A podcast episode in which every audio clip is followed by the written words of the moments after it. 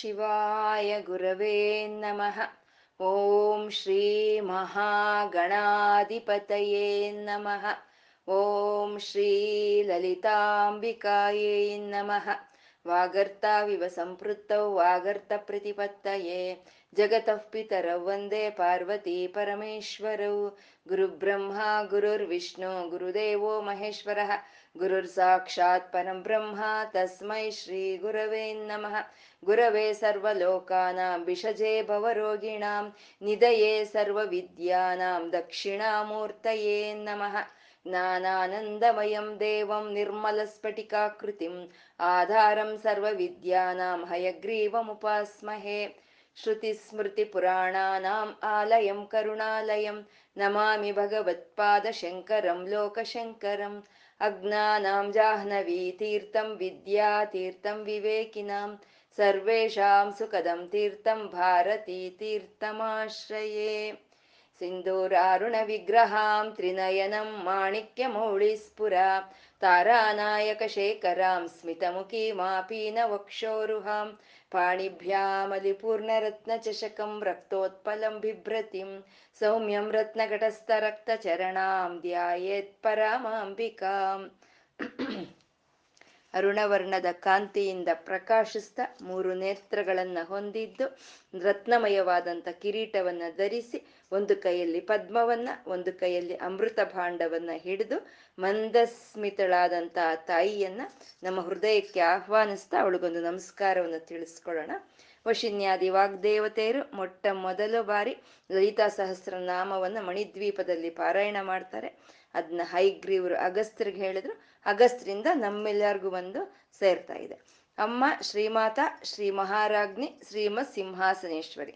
ಸೃಷ್ಟಿ, ಸ್ಥಿತಿ, ಲಯ ಕಾರಿಣಿಯಾದಂಥ ಅಮ್ಮನವರು ಚಿದಗ್ನಿ ಕುಂಡದಲ್ಲಿ ಬಂಡಾಸುರನ ಸಂಹಾರಕ್ಕಾಗಿ ಎದ್ದು ಬರ್ತಾರೆ. ಆಗ ಬಂದಂಥ ಅಮ್ಮನವರ ನಾಮ, ರೂಪ, ಲೀಲ, ತತ್ವ, ಮಂತ್ರ, ವೈಭವಗಳಿಂದ ವರ್ಣಿಸ್ತಾ ಇದ್ದಾರೆ ವಶಿನ್ಯಾದಿ ವಾಗ್ದೇವತರು. ಅಮ್ಮನವರು ಸರ್ವತನ್ ಸರ್ವಮಂತ್ರ ಸ್ವರೂಪಿಣಿ ಅಂದ್ರು. ಸರ್ವತಂತ್ರ ಸ್ವರೂಪಿಣಿ ಅಂದ್ರು. ಮಹಾಮಂತ್ರ ಸ್ವರೂಪಿಣಿ ಅಂದ್ರು. ಮಹಾಯಂತ್ರ ಸ್ವರೂಪಿಣಿ ಮಹಾತಂತ್ರ ಸ್ವರೂಪಿಣಿ ಆದ ಮಹಾ ಮಹಾ ಮಹಾ ಆದ ಆ ಪರಬ್ರಹ್ಮಳನ್ನ ಯಾವ ರೀತಿ ಉಪಾಸನೆ ಮಾಡಬೇಕು ಅಂದ್ರೆ ಮಹಾಯಾಗ ಕ್ರಮಾರಾಧ್ಯ ಅಂತಂದ್ರು. ಮಹಾಯಾಗದ ಒಂದು ಮೂಲಕ ಅಮ್ಮನವರ ಉಪಾಸನೆಯನ್ನ ಮಾಡಬೇಕು ಅಂತ.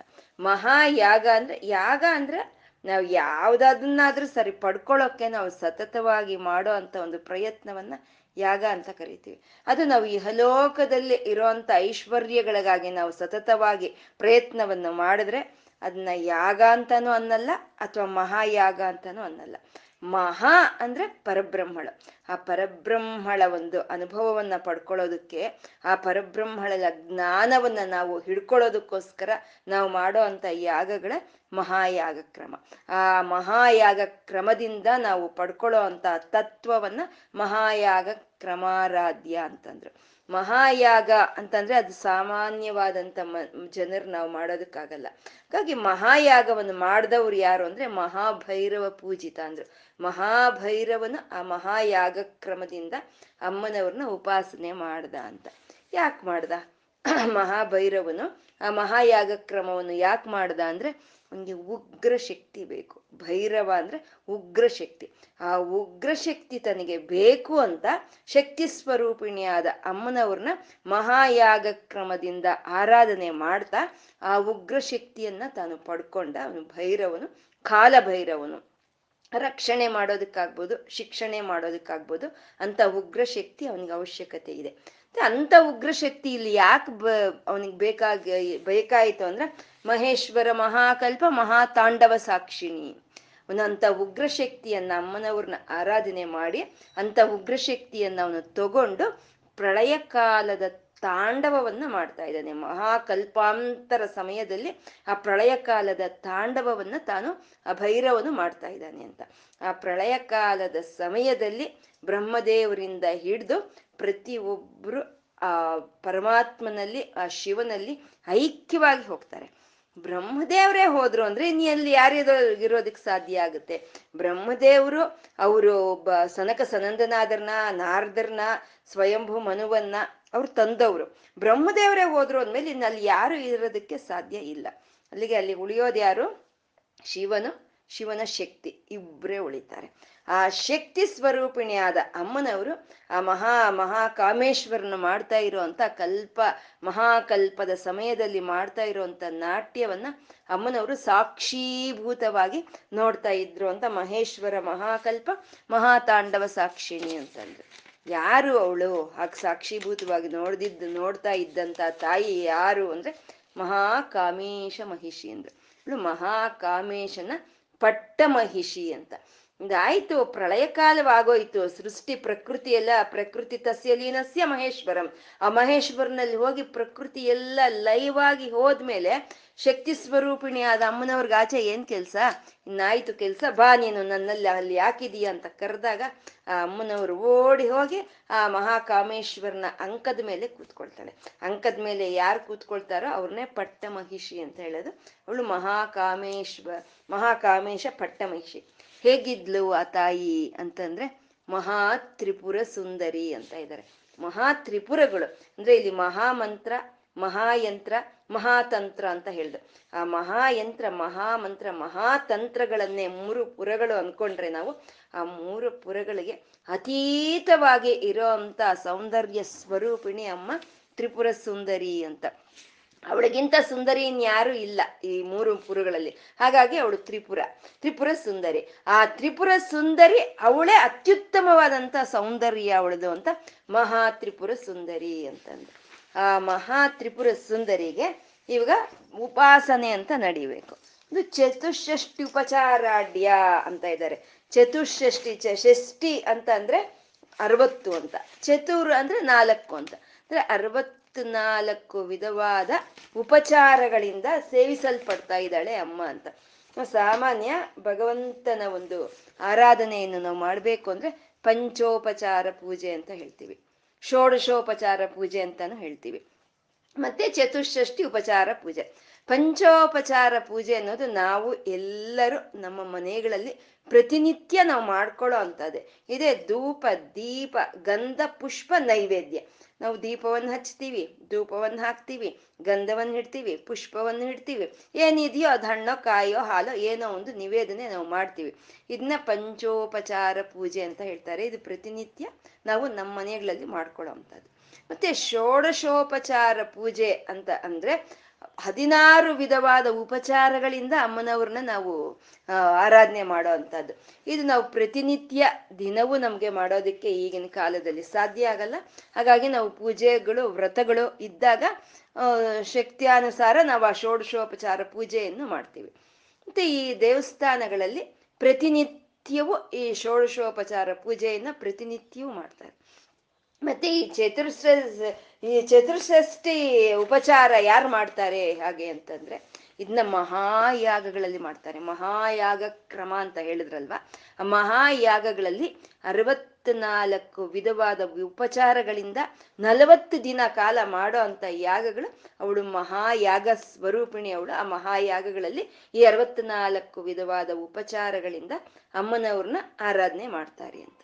ಇದು ಶಂಕರರು ಪರ್ಯಟನೆ ಮಾಡ್ತಾ ಕಾಶ್ಮೀರ್ನಲ್ಲಿ ಸರಸ್ವತಿ ದೇವಿಯ ಒಂದು ದರ್ಶನವನ್ನು ಮಾಡ್ತಾರೆ.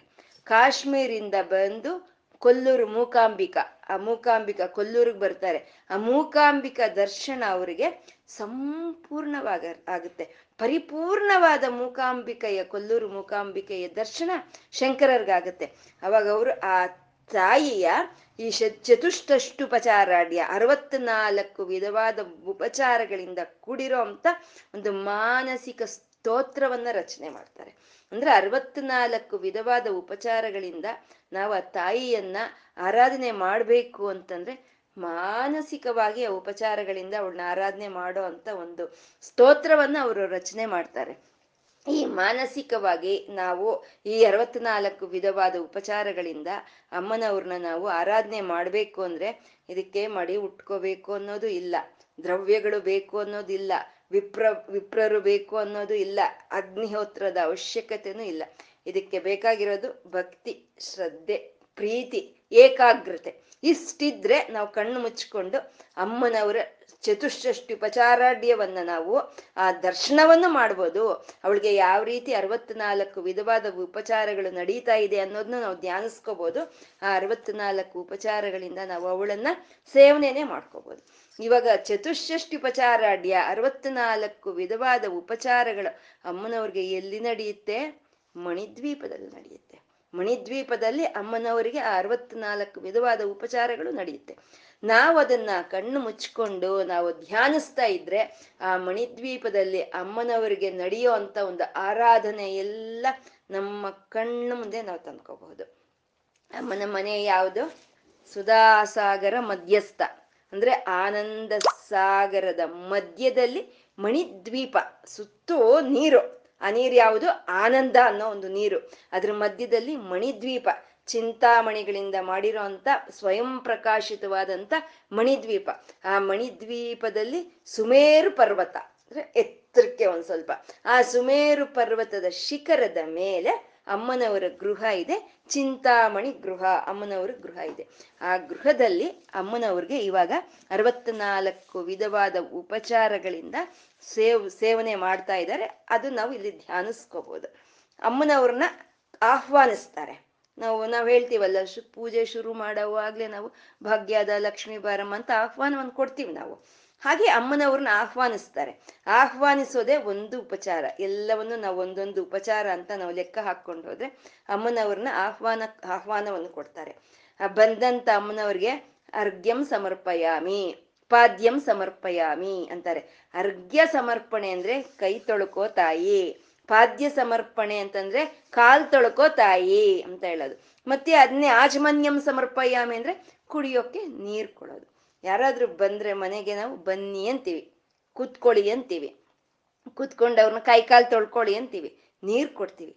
ಆ ರೀತಿ ಅಮ್ಮನವ್ರಿಗೆ ಮಣಿದ್ವೀಪದಲ್ಲಿ ಬಾತಾಯಿ ಅಂತ ಆಹ್ವಾನವನ್ನು ಕೊಡ್ತಾ, ಅವಳಿಗೆ ಒಂದು ಸಿಂಹಾಸನವನ್ನ, ಒಂದು ಮಣಿ ಪೀಠವನ್ನ ತೋರಿಸ್ತಾ, ಅಲ್ಲಿ ಕೂಡ್ಸಿ ಕೈಕಾಲು ತೊಳೆದು ಕುಡಿಯೋದಕ್ಕೆ ಒಂದು ನೀರನ್ನು ಕೊಡ್ತಾ ಇದ್ದಾರೆ. ಒಂದೊಂದು ಒಂದೊಂದು ಉಪಚಾರ ಅಂತ ನಾವು ಲೆಕ್ಕ ಹಾಕೊಂಡು ಹೋಗೋಣ.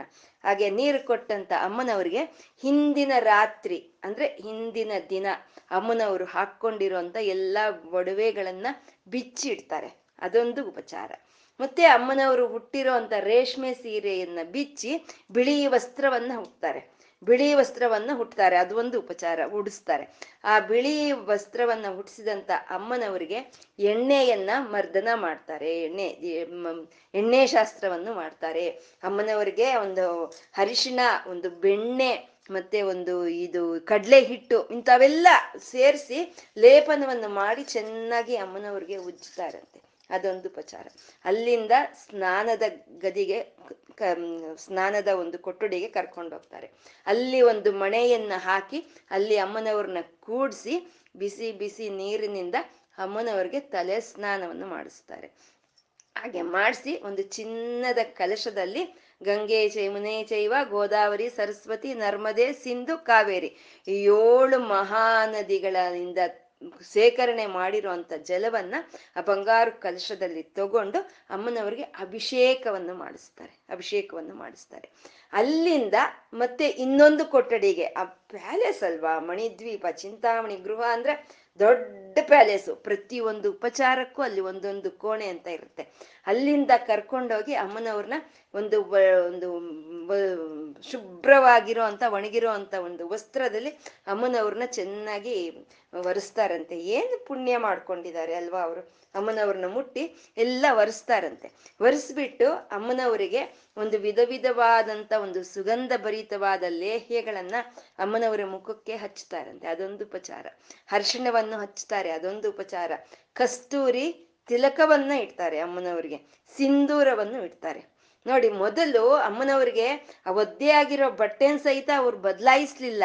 ಅಮ್ಮನವ್ರಿಗೆ ಮೊದಲು ಕುಂಕುಮ ಸಿಂಧೂರ ಅದು ಪ್ರಾಧಾನ್ಯತೆ ಅಮ್ಮನವ್ರಿಗೆ. ಆ ಕಸ್ತೂರಿ ತಿಲಕವನ್ನ ಇಟ್ಟು, ಆ ಸಿಂಧೂರವನ್ನ ಇಡ್ತಾರೆ. ಇಟ್ಟು ಆಮೇಲೆ ಅಮ್ಮನವ್ರಿಗೆ ಕೆಂಪು ವರ್ಣದ ಒಂದು ಸೀರೆಯನ್ನ ಆ ತ್ರಿಪುರ ಸುಂದರಿಗೆ ಅಲಂಕರಿಸ್ತಾರೆ. ಹಸಿ ಹಾಗೆ ಅಲಂಕರಿಸಿದಂತ ಅಮ್ಮನವರ ಕೂದಲನ್ನ ಚೆನ್ನಾಗಿ ಸಾಂಬ್ರಾಣಿ ಹಾಕಿ ಚೆನ್ನಾಗಿ ಒಣಗಿಸ್ತಾರಂತೆ. ಇವೆಲ್ಲ ಒಂದೊಂದು ಉಪಚಾರಗಳು. ಇವೆಲ್ಲ ಸೇರಿದ್ರೆ ಅರವತ್ನಾಲ್ಕು ಉಪಚಾರಗಳಾಗುತ್ತೆ. ಚೆನ್ನಾಗಿ ಒರೆಸ್ತಾರೆ. ಒರೆಸಿ ಜಡೆ ಹಾಕ್ತಾರಂತೆ. ಆ ಜಡೆ ಅಮ್ಮನವ್ರು ಕೂದಲು ಬಿಟ್ಕೊಂಡಿರಲ್ಲ, ಫೋಟೋಗಳಲ್ಲಿ ತೋರಿಸ್ತಾರಲ್ವಾ? ಆ ರೀತಿ ಅಮ್ಮ ಯಾವತ್ತು ಕೂದಲು ಬಿಟ್ಕೊಂಡಿರಲ್ವಂತೆ. ಚೆನ್ನಾಗಿ ಜಡೆ ಹಾಕ್ಕೊಂಡಿರ್ತಾಳಂತೆ. ಆ ಜಡೆ ನಾವು ನಮ್ಮ ಊಹೆಗೇನು ಬರಲ್ಲ, ಅಮ್ಮನವ್ರ ಜಡೆ ಇನ್ ಹೇಗಿರ್ಬೋದು ಅಂತ. ಹಾಗೆ ಜಡೆ ಹಾಕಿ ಚಂಪಕ ಅಶೋಕ ಪುನ್ನಾಗ ಸೌಗಂಧಿಕ ಲಸತ್ಕಚ ಎಲ್ಲಾ ವಿಧವಾದ ಸುಗಂಧ ಭರಿತಾದವಾದ ಪುಷ್ಪಗಳನ್ನ ಅಮ್ಮನವರ ಮುಡಿಯಲ್ಲಿ ಅಲಂಕರಿಸ್ತಾರೆ. ಅಲಂಕರಿಸಿ ಅಲ್ಲಿಂದ ಇನ್ನೊಂದು ಕೊಠಡಿಗೆ ಕರ್ಕೊಂಡು ಹೋಗ್ತಾರೆ ಅಂತ ಅಮ್ಮನವ್ರನ್ನ.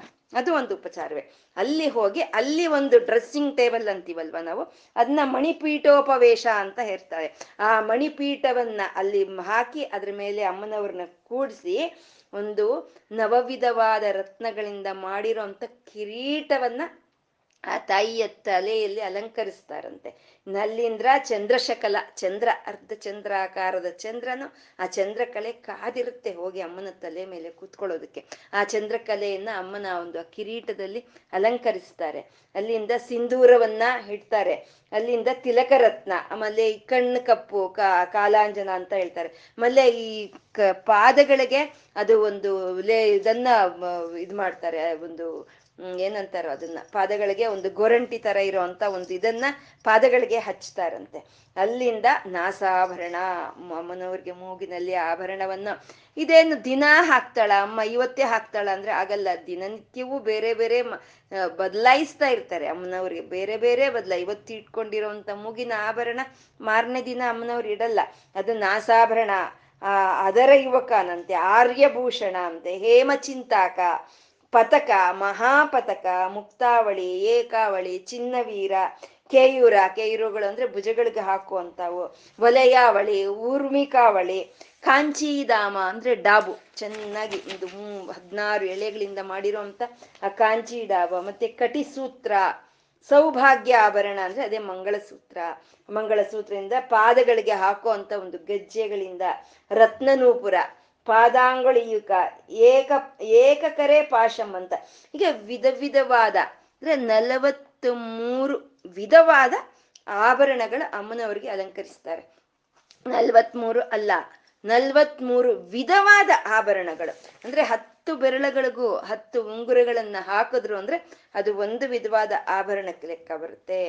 ಅಮ್ಮನವ್ರ ಬಳೆಗಳು ತೊಡಸಿದ್ರು ಅಂತ ಅಂದ್ರೆ ಎಷ್ಟು ಬಳೆಗಳು ತೊಡಸಿದ್ರು ಅದು ಒಂದೇ ವಿಧವಾದ ಆಭರಣಕ್ಕೆ ಬರುತ್ತೆ. ಅಂತವು ನಲ್ವತ್ಮೂರು ಆಭರಣಗಳನ್ನ ಅಮ್ಮನವ್ರಿಗೆ ತೊಡಸಿದ್ರಂತೆ. ಕೆಂಪು ವರ್ಣದ ಸೀರೆಯನ್ನ ಹುಟ್ಟಿದ್ದಾರೆ. ಕಸ್ ಹುಡ್ಸಿದ್ದಾರೆ ಕಸ್ತೂರಿ ತಿಲಕವನ್ನು ಹುಡ್ಸಿದ್ದಾರೆ ಚೆನ್ನಾಗಿ ಜಡೆ ಹಾಕಿದ್ದಾರೆ. ಹೂವಿನ ಹಾರಗಳನ್ನು ಹೂವಿಗಳನ್ನ ಮುಡಿಸಿದ್ದಾರೆ. ಅಲ್ಲಿಂದ ಅಮ್ಮನವ್ರನ್ನ ರಾಜ್ಯಸಭೆಗೆ ಕರ್ತರ್ತಾರಂತೆ. ಆ ರಾಜ್ಯಸಭೆಗೆ ಅಮ್ಮನವರು, ಆ ರಾಜ ರಾಜೇಶ್ವರಿ ಆ ಟಿವಿಯಿಂದ, ಆ ಸಿಂಹದ ಹಾಗೆ, ಆ ತಾಯಿ ಸಿಂಹದ ಹಾಗೆ ಅಂದ್ರೆ ಮತ್ತೆ ಮರಾಳಿ ಮಂದಗಮನ, ತುಂಬಾ ವೈಯಾರವಾಗಿ ಅಂದ್ರೆ ಆ ಸಿಂಹದ ಟಿವಿ ಇರುತ್ತೆ. ನಡಿ, ನಡ್ಕೊಂಡು ಬರೋದು ಮಾತ್ರ ಮರಾಳಿ ಮಂದಗಮನ ಅನ್ನೋ ವೈಯಾರವಾಗಿ ಅಮ್ಮನವರು ನಡ್ಕೊಂಡು ಆ ರಾಜ್ಯಸಭೆಗೆ ಬರ್ತಾ ಇದ್ರೆ, ಆ ಎಂಟು ಆವರಣಗಳಲ್ಲಿ ಇರುವಂತ ಕ್ಷೋಭ್ಯ ದೇವತೆಗಳು ಎಲ್ಲಾನು ನಿಂತ್ಕೊಂಡು ಅಮ್ಮನವ್ರನ್ನ ಸ್ತುತಿಸ್ತಾ ಇದ್ದಾರಂತೆ. ಒಬ್ರು ಸಹಸ್ರನಾಮ ಹೇಳೋರು, ಒಬ್ರು ಶ್ಯಾಮಲಾ ದಂಡಕವನ್ನು ಹೇಳೋರು, ಇನ್ನೊಬ್ರು ಇನಾರದ ತುಂಬ್ರರು, ಇಂಥವ್ರು ವೀಣಾ ವಾಯಿದ್ಯವನ್ನು ಇದ್ ಮಾಡುವಂಥದ್ದು. ಸರಸ್ವತಿ ದೇವಿ ಕಚ್ಚಪಿಯಿಂದ ವೀಣೆಯನ್ನು ನುಡಿಸ್ತಾ ಇದ್ದಾಳೆ, ಲಕ್ಷ್ಮೀ ದೇವಿ ಹಾಡಾಡ್ತಾ ಇದ್ದಾಳೆ. ಇವು ಈ ಮೇನಕೆ ಮುಂತಾದವರವರೆಲ್ಲಾನು ಅವರು ನಾಟ್ಯವನ್ನು ಮಾಡ್ತಾ ಇದ್ದಾರೆ. ಅವ್ರಿಗೆ ಬಂದಿದ ಕಲೆಗಳನ್ನ ಅವರು ಪ್ರದರ್ಶನ ಮಾಡ್ತಾ ಇದ್ದಾರೆ. ಅವರವ್ರ ಕಲೆಯನ್ನ ಅವರಲ್ಲಿ ಪ್ರದರ್ಶಿಸ್ತಾ ಇದ್ದಾರೆ. ಆ ಸ್ತುತಿ ನಡೀತಾ ಇದೆ. ಆ ಸ್ತುತಿಯ ನಡೀತಾ ಇದೆ ಒಂದು ಬಹುಪರಾಕು ಹೇಳ್ತಾ ಇದ್ರೆ ಅಮ್ಮನವರು ಬರ್ತಾ ಇದ್ದಾರೆ. ಬಂದು ಅಲ್ಲಿ ಒಂದು ದಿವ್ಯವಾದಂತ ಸಿಂಹಾಸನ ಇದೆ. ಆ ಸಿಂಹಾಸನದ ಮೇಲೆ ಆವಾಗ್ಲೇ ಶಿವನು ಕೂತಿದ್ದಾನೆ. ಆ ಕೂತಿರುವಂತ ಶಿವನ ಮೇಲೆ ಹೋಗಿ ಅಮ್ಮನೇ ಅಮ್ಮನವರು ಹೋಗಿ ಪಟ್ಟ ಮಹಿಷಿ ಆಗಿ ಅವನ ಅಂಕದ ಮೇಲೆ ಕೂತ್ಕೊಳ್ತಾರೆ. ಆ, ಅಮ್ಮನವ್ರು ಕೂತ್ಕೊಂಡ ಮೇಲೆ ಈ ಸ್ತುತಿಸ್ತಾ ಇರೋ ಅಂತ ಎಲ್ಲಾ ಈ ದೇವತೆಗಳನ್ನು ಮತ್ತೆ ಅವರವ್ರ ಆಸೀನದಲ್ಲಿ ಅವರು ಕೂತ್ಕೊಳ್ತಾ ಅಮ್ಮನವ್ರಿಗೆ ನಮಸ್ಕಾರ ಮಾಡ್ತಾ ಇದ್ದಾರಂತೆ. ಮತ್ತೆ ನೀನು ರಾಜರಾಜೇಶ್ವರಿ ಅಮ್ಮ ನೀನು ನೀನು ಸಮಸ್ತ ಸಮಸ್ತವಾದ ರಾಜ್ಯ ಸಾಮ್ರಾಜ್ಯಕ್ಕೂ ನೀನು ಅಧಿಪತಿ ಅಂತ. ಏಕಾತ ಪತ್ರ ಸಾಮ್ರಾಜ್ಯ ದಾಯಿಕಾಯೈ ನಮೋ ನಮಃ ಅಂತ ನಾವು ಅಷ್ಟೋತ್ತರದಲ್ಲಿ. ಅಂದ್ರೆ ಏಕಾತ ಪತ್ರ ಒಬ್ಳೆ ಅವಳು. ಎಲ್ಲ ಸಮಸ್ತವಾದ ಸೃಷ್ಟಿಗೂ ಅವಳು ಒಬ್ಳೆ ಮಹಾರಾಣಿ ಅಂತ ಹೇಳಿ ಅವಳಿಗೆ ಚಾಮರವನ್ನ ಹಿಡಿಯೋರು ಮುತ್ತಿನಿಂದ ಮಾಡಿರೋ ಅಂತ ಛತ್ರಿಗಳನ್ನ ಅವಳಿಗೆ ಹಿಡಿಯೋ ಅಂತದ್ದು ಇವೆಲ್ಲ ಉಪಚಾರಗಳೇ. ಹಾಗೆ ಬಂದು ಅಲ್ಲಿ ಕೂತ್ಕೊಂಡಂತ ಅಮ್ಮನವ್ರಿಗೆ ಧೂಪ, ದೀಪಗಳನ್ನ, ಹೂವಿನ ಮಾಲೆಗಳನ್ನ, ಕುಂಕುಮಾರ್ಚನೆಗಳನ್ನ, ಪುಷ್ಪಾರ್ಚನೆಗಳನ್ನ ಮಾಡ್ತಾ ಅವರು ಧೂಪ, ದೀಪಗಳನ್ನ ಕೊಡ್ತಾರೆ. ಕೊಡ್ತಾ ಅಮ್ಮನವರಿಗೆ ಅರವತ್ನಾಲ್ಕು ವಿಧವಾದ ಭಕ್ಷ್ಯಗಳು. ಅರವತ್ನಾಲ್ಕು ವಿಧವಾದಂತ ಭಕ್ಷ್ಯಗಳಿಂದ ಅಮ್ಮನವರಿಗೆ ಆ ಒಂದು ಆಹಾರವನ್ನ ನಿವೇದನೆ ಕೊಟ್ರೆ ಅಮ್ಮನವ್ರು ಕೇಳ್ತಾರಂತೆ, ನಿಮ್ದೆಲ್ಲ ಆಯ್ತಾ ಊಟ? ಅಂತ ಕೇಳ್ತಾರಂತೆ. ತಕ್ಷಣ ಕೊಟ್ಟ ತಕ್ಷಣ ಅಮ್ಮ ತಿನ್ನಲ್ವಂತೆ, ನಿಮ್ದೆಲ್ಲ ಆಯ್ತಾ ಊಟ? ಅಂತ ಕೇಳ್ತಾರಂತೆ. ಆ ಎಲ್ಲಾರು ತಿಂದಾದ್ಮೇಲೆ ಅಮ್ಮನವರು ಆಹಾರವನ್ನು ತಗೊಳ್ಳಂತೆ ಇದೇ ನಮ್ಗೆ ಇವತ್ತಿಗೂ ಹೊರನಾಡಿನಲ್ಲಿ, ಹೊರನಾಡು ಅನ್ನಪೂರ್ಣೇಶ್ವರಿ ಕ್ಷೇತ್ರದಲ್ಲಿ ಇದೇ ಸಂಪ್ರದಾಯ ಇದೆ. ಬನ್ನಿ ಬನ್ನಿ, ಊಟಕ್ಕೆ ಬನ್ನಿ. ಅಮ್ಮನವರಿಗೆ ಮಂಗಳಾರತಿ ಆಗುತ್ತೆ, ಊಟಕ್ಕೆ ಬನ್ನಿ. ಎಲ್ಲರಿಗೂ ಊಟ ಆಗ್ಬೇಕು, ಎಲ್ಲರಿಗೂ ಹೊಟ್ಟೆ ತುಂಬಬೇಕು. ಆಮೇಲೆ ಅಮ್ಮನವರ ಆಹಾರವನ್ನು ಸ್ವೀಕಾರ ಮಾಡೋದು. ಹಾಗೆ ಅರವತ್ನಾಲ್ಕು ವಿಧವಾದಂತ ಆ ಒಂದು ಭಕ್ಷ್ಯಗಳನ್ನ ಬಡಿಸಿದ್ರೆ ಅಮ್ಮ ನೀವೆಲ್ಲ ಊಟ ಮಾಡಿ ಅಂತ ಹೇಳಿದ್ರೆ ಅವರೆಲ್ಲ ಊಟ ಮಾಡಿದ್ಮೇಲೆ ಅಮ್ಮನವರು ಅದನ್ನ ಭುಜಿಸಿದ್ರಂತೆ. ಭುಜಿಸಿದ ಮೇಲೆ ಒಬ್ರು ಒಂದು ಚಿನ್ನದ ಒಂದು ಕಲಶದಲ್ಲಿ ನೀರನ್ನು ತಗೊಂಡ್ ಬಂದು ಅಮ್ಮನವ್ರು ಕೊಟ್ರು. ಅದು ಒಂದು ಉಪಚಾರ. ಕೊಟ್ಟಂತ ಅಮ್ಮನವರಿಗೆ ಕರ್ಪೂರ ವೀಳ್ಯವನ್ನು ಕೊಟ್ರಂತೆ. ಆ ಕರ್ಪೂರ ವೀಳ್ಯವನ್ನು ಕೊಟ್ಟು ಅಮ್ಮನವರಿಗೆ ವಿಧ ವಿಧವಾದಂತ ಆರತಿಗಳು, ಪಂಚಾರತಿಗಳು, ಒಂದು ರತ್ನಾರಿಗಳು, ಮಾಣಿಕ್ಯ ಆರತಿಗಳು. ಅದ ಇದ ಎಲ್ಲ ವಿಧವಾದ ಆರತಿಗಳಿಂದ ಅಮ್ಮನವ್ರಿಗೆ ನೀರಾಜನವನ್ನು ಕೊಟ್ಟಿರುತ್ತೆ ಅಮ್ಮನವ್ರಿಗೆ ನೀರಾಜನ ಕೊಟ್ಟು ಎಲ್ಲವರು ನಮಸ್ಕಾರವನ್ನು ಹಾಕಿದ್ರಂತೆ. ಇಲ್ಲಿ ನಮಸ್ಕಾರ ಅಂತಂದ್ರೆ, ತಾಯಿ ನಂದೇನು ಇಲ್ಲಮ್ಮ, ಎಲ್ಲ ನಿಂದೆ, ಎಲ್ಲ ನೀನೆ ಅಂತ ನಮ್ಮ ಅಹಂಕಾರವನ್ನ ತಾಯಿಗೆ ಅರ್ಪಣೆ ಮಾಡೋದನ್ನೇ ನಮಸ್ಕಾರ ಅಂತ ಹೇಳೋದು. ಇಲ್ಲಿ ನಾನೇನೂ ಇಲ್ಲ, ನೀನೇ ಅಂತ ಹೇಳಿದ್ಮೇಲೆ ಅವಾಗ ನಾವು ಅವಳು ಒಳಗೆ ಐಕ್ಯವಾಗಿ ಹೋಗ್ತೀವಿ. ಅವಾಗ ಈ ಅರವತ್ನಾಲ್ಕು ವಿಧವಾದ ಉಪಚಾರಗಳನ್ನ ಮಾಡಿದವರು ನಮಸ್ಕಾರ ಮಾಡ್ತಾ, ತಾಯಿ, ಇದೆಲ್ಲ ನಿಂದೆ ಅಂತ ಅರ್ಪಣೆ ಮಾಡಿದ್ರೆ ಅಗ್ನಿದೇವರು ಬಂದು ನೀರಾಜನವನ್ನು ಕೊಟ್ರಂತೆ. ಅಗ್ನಿದೇವರು ಬಂದು ನೀರಾಜನವನ್ನು ಕೊಟ್ರಂತೆ. ಅಂದ್ರೆ ಅಮ್ಮನವ್ರಿಗೆ ನೀರಾಜನವನ್ನು ಕೊಟ್ರೆ ಅದು ಯಾರಿಗೆ ಸೇರ್ತು? ಎಲ್ಲ ಈ ಅರವತ್ನಾಲ್ಕು ವಿಧ ವಿಧವಾದ ಉಪಚಾರಗಳು ಮಾಡಿದಂತ ಎಲ್ಲರಿಗೂ ಸೇರ್ತದೆ. ಏಕೆಂದ್ರೆ ಒಂದು ಗರ್ಭಿಣಿ ಸ್ತ್ರೀಗೆ ಆರತಿ ಅಂತ ಮಾಡಿದ್ರೆ ಅದು ಹೊಟ್ಟೆಯಲ್ಲಿ ಇರುವಂತ ಮಗುಗೂ ಸೇರುತ್ತೆ. ಹಾಗೆ ಈ ಅಮ್ಮನವ್ರಿಗೆ ನಿಂದೆ ಎಲ್ಲ ಅಂತ ತಮ್ಮನ್ನು ತಾವು ಅರ್ಪಣೆ ಮಾಡ್ಕೊಂಡಿದ್ದಾರೆ ಅಂದ್ರೆ ಎಲ್ಲರಿಗೂ ಸೇರಿ ಅಗ್ನಿದೇವರು ನೀರಾಜನವನ್ನು ಕೊಟ್ರಂತೆ. ಹಾಗೆ ಅರವತ್ನಾಲ್ಕು ವಿಧವಾದ ಉಪಚಾರಗಳಿಂದ ಅಮ್ಮನವ್ರನ್ನ ಅಲ್ಲಿ ಆರಾಧನೆ ಮಾಡಿದ್ರು ಅಂತ ಚತುಷ್ಷಷ್ಟಿ ಉಪಚಾರಾಢ್ಯ ಅಂತಂದ್ರು. ಇದು ಮಣಿದ್ವೀಪದಲ್ಲಿ ಅಮ್ಮನವ್ರಿಗೆ ನಡೆಯೋ ಅಂತ ಉಪಚಾರ. ಇದನ್ನ ನಾವು ಮಾನಸಿಕವಾಗಿ ನಾವು ಕಣ್ಣು ಮುಚ್ಕೊಂಡು ನಾವು ಇದನ್ನ ಭಾವನೆ ಮಾಡ್ಬೋದು. ಮತ್ತೆ ನಾವೇ ಅಮ್ಮನವ್ರನ್ನ ಬರಮಾಡ್ಕೊಂಡು ಅಮ್ಮನವ್ರಿಗೆ ಕೈ ಕಾಲಿಗೆ ನೀರು ಕೊಟ್ಟು ಅಮ್ಮನವ್ರಿಗೊಂದು ಮಂಟಪ ಹಬ್ಬ ಒಂದು ಬಾಳೆಕಂದು ಒಂದು ಮಾವಿನ ಇದರಿಂದ ಕಟ್ಟಿರುವಂತ ಒಂದು ಮಂಟಪವನ್ನು ತೋರಿಸಿ ನಾವೇ ಆರಾಧನೆ ಮಾಡ್ಕೋಬಹುದು ಅದನ್ನೇ ಮಾನಸಿಕ ಪೂಜೆ ಅಂತ ಹೇಳ್ತಾರೆ. ಇದನ್ನೇ ನಮ್ಮ ಗುರುಗಳು ಇದನ್ನ ಕನ್ನಡದಲ್ಲಿ ಅತೀ ಮಧುರವಾಗಿ ಈ ಲಲಿತಾ ಮಾನಸ ಪೂಜೆಯನ್ನ ಅವರು ಗಾಯನ ಮಾಡಿದ್ದಾರೆ. ಅದನ್ನ ಈ ಒಂದು ಆಡಿಯೋ ರೆಕಾರ್ಡ್ ಜೊತೆ ಸಂಯೋಜನೆ ಮಾಡಿ ಕಳಿಸಿದ್ರೆ ತಾವೆಲ್ಲರೂ ಕೇಳಿ ಅದನ್ನ ಒಂದು ಅರವತ್ನಾಲ್ಕು ವಿಧವಾದ ಉಪಚಾರಗಳನ್ನ ಆ ತಾಯಿಗೆ ಮಾಡ್ಕೋಬಹುದು ಹಾಗೆ ಅರವತ್ನಾಲ್ಕು ಉಪಚಾರಗಳಿಂದ ಆರಾಧಿಸಲ್ಪಟ್ಟಂತ ತಾಯಿಯನ್ನ ಚತುಷ್ಷಷ್ಟಿ ಉಪಚಾರಾಢ್ಯ ಅಂತ ಅಂದ್ರು. ಹೇಗಿದ್ದಾಳೆ ಆ ತಾಯಿ? ಅರವತ್ನಾಲ್ಕು ವಿಧವಾದ ಒಂದು ಉಪಚಾರಗಳನ್ನ ಸ್ವೀಕಾರ ಮಾಡಿದಂತ ತಾಯಿ ಹೇಗೆ ಕಾಣಿಸ್ತಾ ಇದ್ದಾಳೆ ಅಂದ್ರೆ, ಚತುರ್ಸೃಷ್ಟಿ ಕಳಾಮಯಿ ಅಂತ ಇದ್ದಾರೆ. ಚತುರ್ಸೃಷ್ಟಿ ಕಳಾಮಯಿ ಅಂದ್ರೆ ಅರವತ್ನಾಲ್ಕು ಕಲೆಗಳು. ಕಲೆ ಅಂತಂದ್ರೆ ವಿದ್ಯೆಗಳು ಅಂತ. ಅರವತ್ನಾಲ್ಕು ವಿದ್ಯೆಗಳನ್ನ ತಗೊಂಡ್ ಬಂದು ಒಂದು ಕಡೆ ರಾಶಿಯಾಗಿ ಹಾಕಿದ್ರೆ, ಅದೇ ಒಂದು ಆಕಾರವನ್ನ ತಗೊಂಡ್ರೆ ಅವಳೇ ಚತುರ್ಸೃಷ್ಟಿ ಕಳಾಮಯಿ ಅರವತ್ನಾಲ್ಕು ವಿದ್ಯೆಗಳ ರೂಪವಾಗಿ ಆ ತಾಯಿ ಇದ್ದಾಳೆ ಅಂತ. ಇಲ್ಲಿ ಅರವತ್ನಾಲ್ಕು ವಿದ್ಯೆಗಳು ಕಲೆ ಅಂದ್ರೆ ವಿದ್ಯೆ. ಅರವತ್ನಾಲ್ಕು ವಿದ್ಯೆಗಳು ಅಮ್ಮನದಾದ್ರೆ, ಮತ್ತಿನ್ನೊಂದು ಅರವತ್ನಾಲ್ಕು ಕಲೆಗಳು ಶಿವನದು ಅಲ್ವಾ? ಅದನ್ನೇ ಅರವತ್ನಾಲ್ಕು ವಿದ್ಯೆಗಳು ಅರವತ್ನಾಲ್ಕುಗಳ ವೃತ್ತಿ ನಮ್ಮಲ್ಲಿತ್ತು. ಅರವತ್ನಾಲ್ಕು ವಿದ್ಯೆಗಳು ಇತ್ತು. ಅರವತ್ನಾಲ್ಕು ವಿಧವಾದಂತ ವೃತ್ತಿಗಳು ಇತ್ತು ನಮ್ಮಲ್ಲಿ. ಆ ಅರವತ್ನಾಲ್ಕು ವಿಧವಾದ ವೃತ್ತಿಗಳು, ಆ ಅರವತ್ನಾಲ್ಕು ವಿಧವಾದಂತ ವಿದ್ಯೆಗಳ ಸ್ವರೂಪವಾಗಿ ಅವರು ಶಿವಶಕ್ತಿಯರು ಅಲ್ಲಿ ಕೂತಿದ್ದಾರೆ ಅಂತ ಚತುಷ್ಷಷ್ಟಿ ಕಳಾಮಯಿ ಅಂತಂದ್ರು. ವಿದ್ಯೆಗಳು ಎಷ್ಟೋ ಒಂದು ನಾಲ್ಕು ವೇದಗಳು, ಆ ನಾಲ್ಕು ವೇದಗಳಿಂದ ಬಂದಿರುವಂತ ಒಂದು ಷಡಾಂಗಗಳು, ಮತ್ತೆ ಒಂದು ನವ ನವ ವಿಧವಾದಂತ ನವಪದಿ ಅಂತ ಹೇಳ್ತಾರೆ. ಅದರಿಂದ ಅಷ್ಟಾದಶ ಪುರಾಣಗಳು, ಮತ್ತೆ ಎಷ್ಟೋ ಎಷ್ಟೋ ಎಷ್ಟೋ ಬಂದಿರುವಂತ, ಅದರಲ್ಲಿ ಸಂಗೀತ, ನಾಟ್ಯ, ಒಂದು ಕವಿತ್ವ ಇವೆಲ್ಲ ಸೇರ್ಕೊಳ್ಳುತ್ತೆ. ಇವೆಲ್ಲ ವಿದ್ಯೆಗಳೇ. ಈ ವಿದ್ಯೆಗಳ ರೂಪವಾಗಿ ಆ ತಾಯಿ ಇದ್ದಾಳೆ. ಅರವತ್ನಾಲ್ಕು ಒಂದು ವೃತ್ತಿಗಳ ರೂಪದಲ್ಲಿ ಅವರು ಶಿವಶಕ್ತಿಯರು ಇದ್ದಾರೆ ಅಂತ. ಇದನ್ನೇ ಶಂಕರರು ಹೇಳ್ತಾರೆ ಕಲಾಭ್ಯಾಮ್ ಚೂಡಾಲಂಕೃತ ಶಶಿಕಲಾಭ್ಯಾಮ್ ಅಂತಂದ್ರು. ಕಲಾಭ್ಯಾಮ್ ಅಂತಂದ್ರೆ ಅದನ್ನ ಬಹುವಚನದಲ್ಲಿ ಹೇಳ್ತಾ ಇದ್ದಾರೆ. ಅಂದ್ರೆ ಆ ಶಿವೆಯರು, ಶಿವ ಶಿವೆಯರು ಇಬ್ರು ಆ ವಿದ್ಯೆಗಳ ರೂಪದಲ್ಲೇ ಇದ್ದಾರೆ ಅಂತ. ವಿದ್ಯೆಗಳು ಅಂತಂದ್ರೆ ಅಮ್ಮನವರ ವಿದ್ಯೆ ಅಂದ್ರೆ ಅದು ಪಂಚದಶಾಕ್ಷರಿ ಮಂತ್ರವೇ ಅಮ್ಮನವರ ವಿದ್ಯೆ ಅಂತ. ಅಂದ್ರೆ ಹದಿನೈದು ಅಕ್ಷರಗಳು ಉಳ್ಳಂತ, ಆ, ಮಂತ್ರವೇ ಅಮ್ಮನವರ ವಿದ್ಯೆ ಅಂತ. ಆ ಹದಿನೈದು ಅಕ್ಷರಗಳಲ್ಲಿ ಮೊದಲನೆಯಾಗಿ ಬರೋ ಅಂತ ಅಕ್ಷರ ಕ ಅಕ್ಷರ. ಆ ಕಾಯಿಂದನೇ ಈ ಕಲಾಭ್ಯಾಮ್ ಅಂತ ಅವ್ರು ಶುರು ಮಾಡ್ಕೊಂಡಿರೋ ಅಂಥದ್ದು ಆ ಕಾಯಿಂದನೇ ಕಲಾವತಿ ಅಂತ ಬಂದಿರೋ ಅಂಥದ್ದು ಆ ಕಾಯಿಂದನೇ ಎಲ್ಲ ವಿದ್ಯೆಗಳ ಸ್ವರೂಪವು ಬರೋ ಅಂಥದ್ದು ಅಂತ ಅಮ್ಮ ಚತುಷ್ಷಷ್ಟಿ ಕಳಾಮಯಿ ಅಂತಂದ್ರು. ರೀತಿ ಅರವತ್ನಾಲ್ಕು ವೃತ್ತಿಗಳು, ಅರವತ್ನಾಲ್ಕು ವಿದ್ಯೆಗಳು ಒಂದು ಕಡೆ ರಾಶಿ ಹಾಕಿದ್ರೆ ಅದೇ ಶಿವಶಕ್ತಿಯರು ಅನ್ನೋ ಹಾಗೆ ಅವರು ಅಲ್ಲಿ ಪ್ರಕಾಶಮಾನವಾಗಿ ಅಲ್ಲಿ ಅವರು ದೇದೀಪ್ಯಮಾನವಾಗಿ ಕೂತಿದ್ದಾರೆ. ಚತುಶ್ರೇಷ್ಠಿ ಕಳಾಮಯಿ ಅಂತಂದ್ರೆ. ಯಾರು? ಈ ರೀತಿ ಯಾರು ಅಮ್ಮನವ್ರನ್ನ ಉಪಾಸನೆ ಮಾಡಿದ್ದು? ಯಾರಿಗೆ ಅಮ್ಮನವ್ರು ಈ ರೀತಿ ಕಲಾಭ್ಯಾಮ್ ಚೂಡಾಲಂಕೃತ ಶಶಿಕಲಾಭ್ಯಾಮ್ ಇಬ್ರು ವಿದ್ಯೆಗಳ ರೂಪದಲ್ಲಿ ಇದ್ದಾರೆ ಇಬ್ರು ಚಂದ್ರಲೇಖೆಯನ್ನು ಧರಿಸಿದ್ದಾರೆ. ನಿಜ ತಪಃ ಫಲಾಭ್ಯಾಮ್ ಒಬ್ರಿಗಾಗಿ ಒಬ್ರು ತಪಸ್ ಮಾಡ್ಕೊಂಡಿದ್ದಾರೆ. ನಿಜ ತಪಃ ಫಲಾಭ್ಯಂ ತಾಯಿ ಮಾಡಿದ ತಪಸ್ಸಿನ ಫಲ ಶಿವನು. ಶಿವನು ಮಾಡಿದ ತಪಸ್ಸಿನ ಫಲ ಅಮ್ಮ.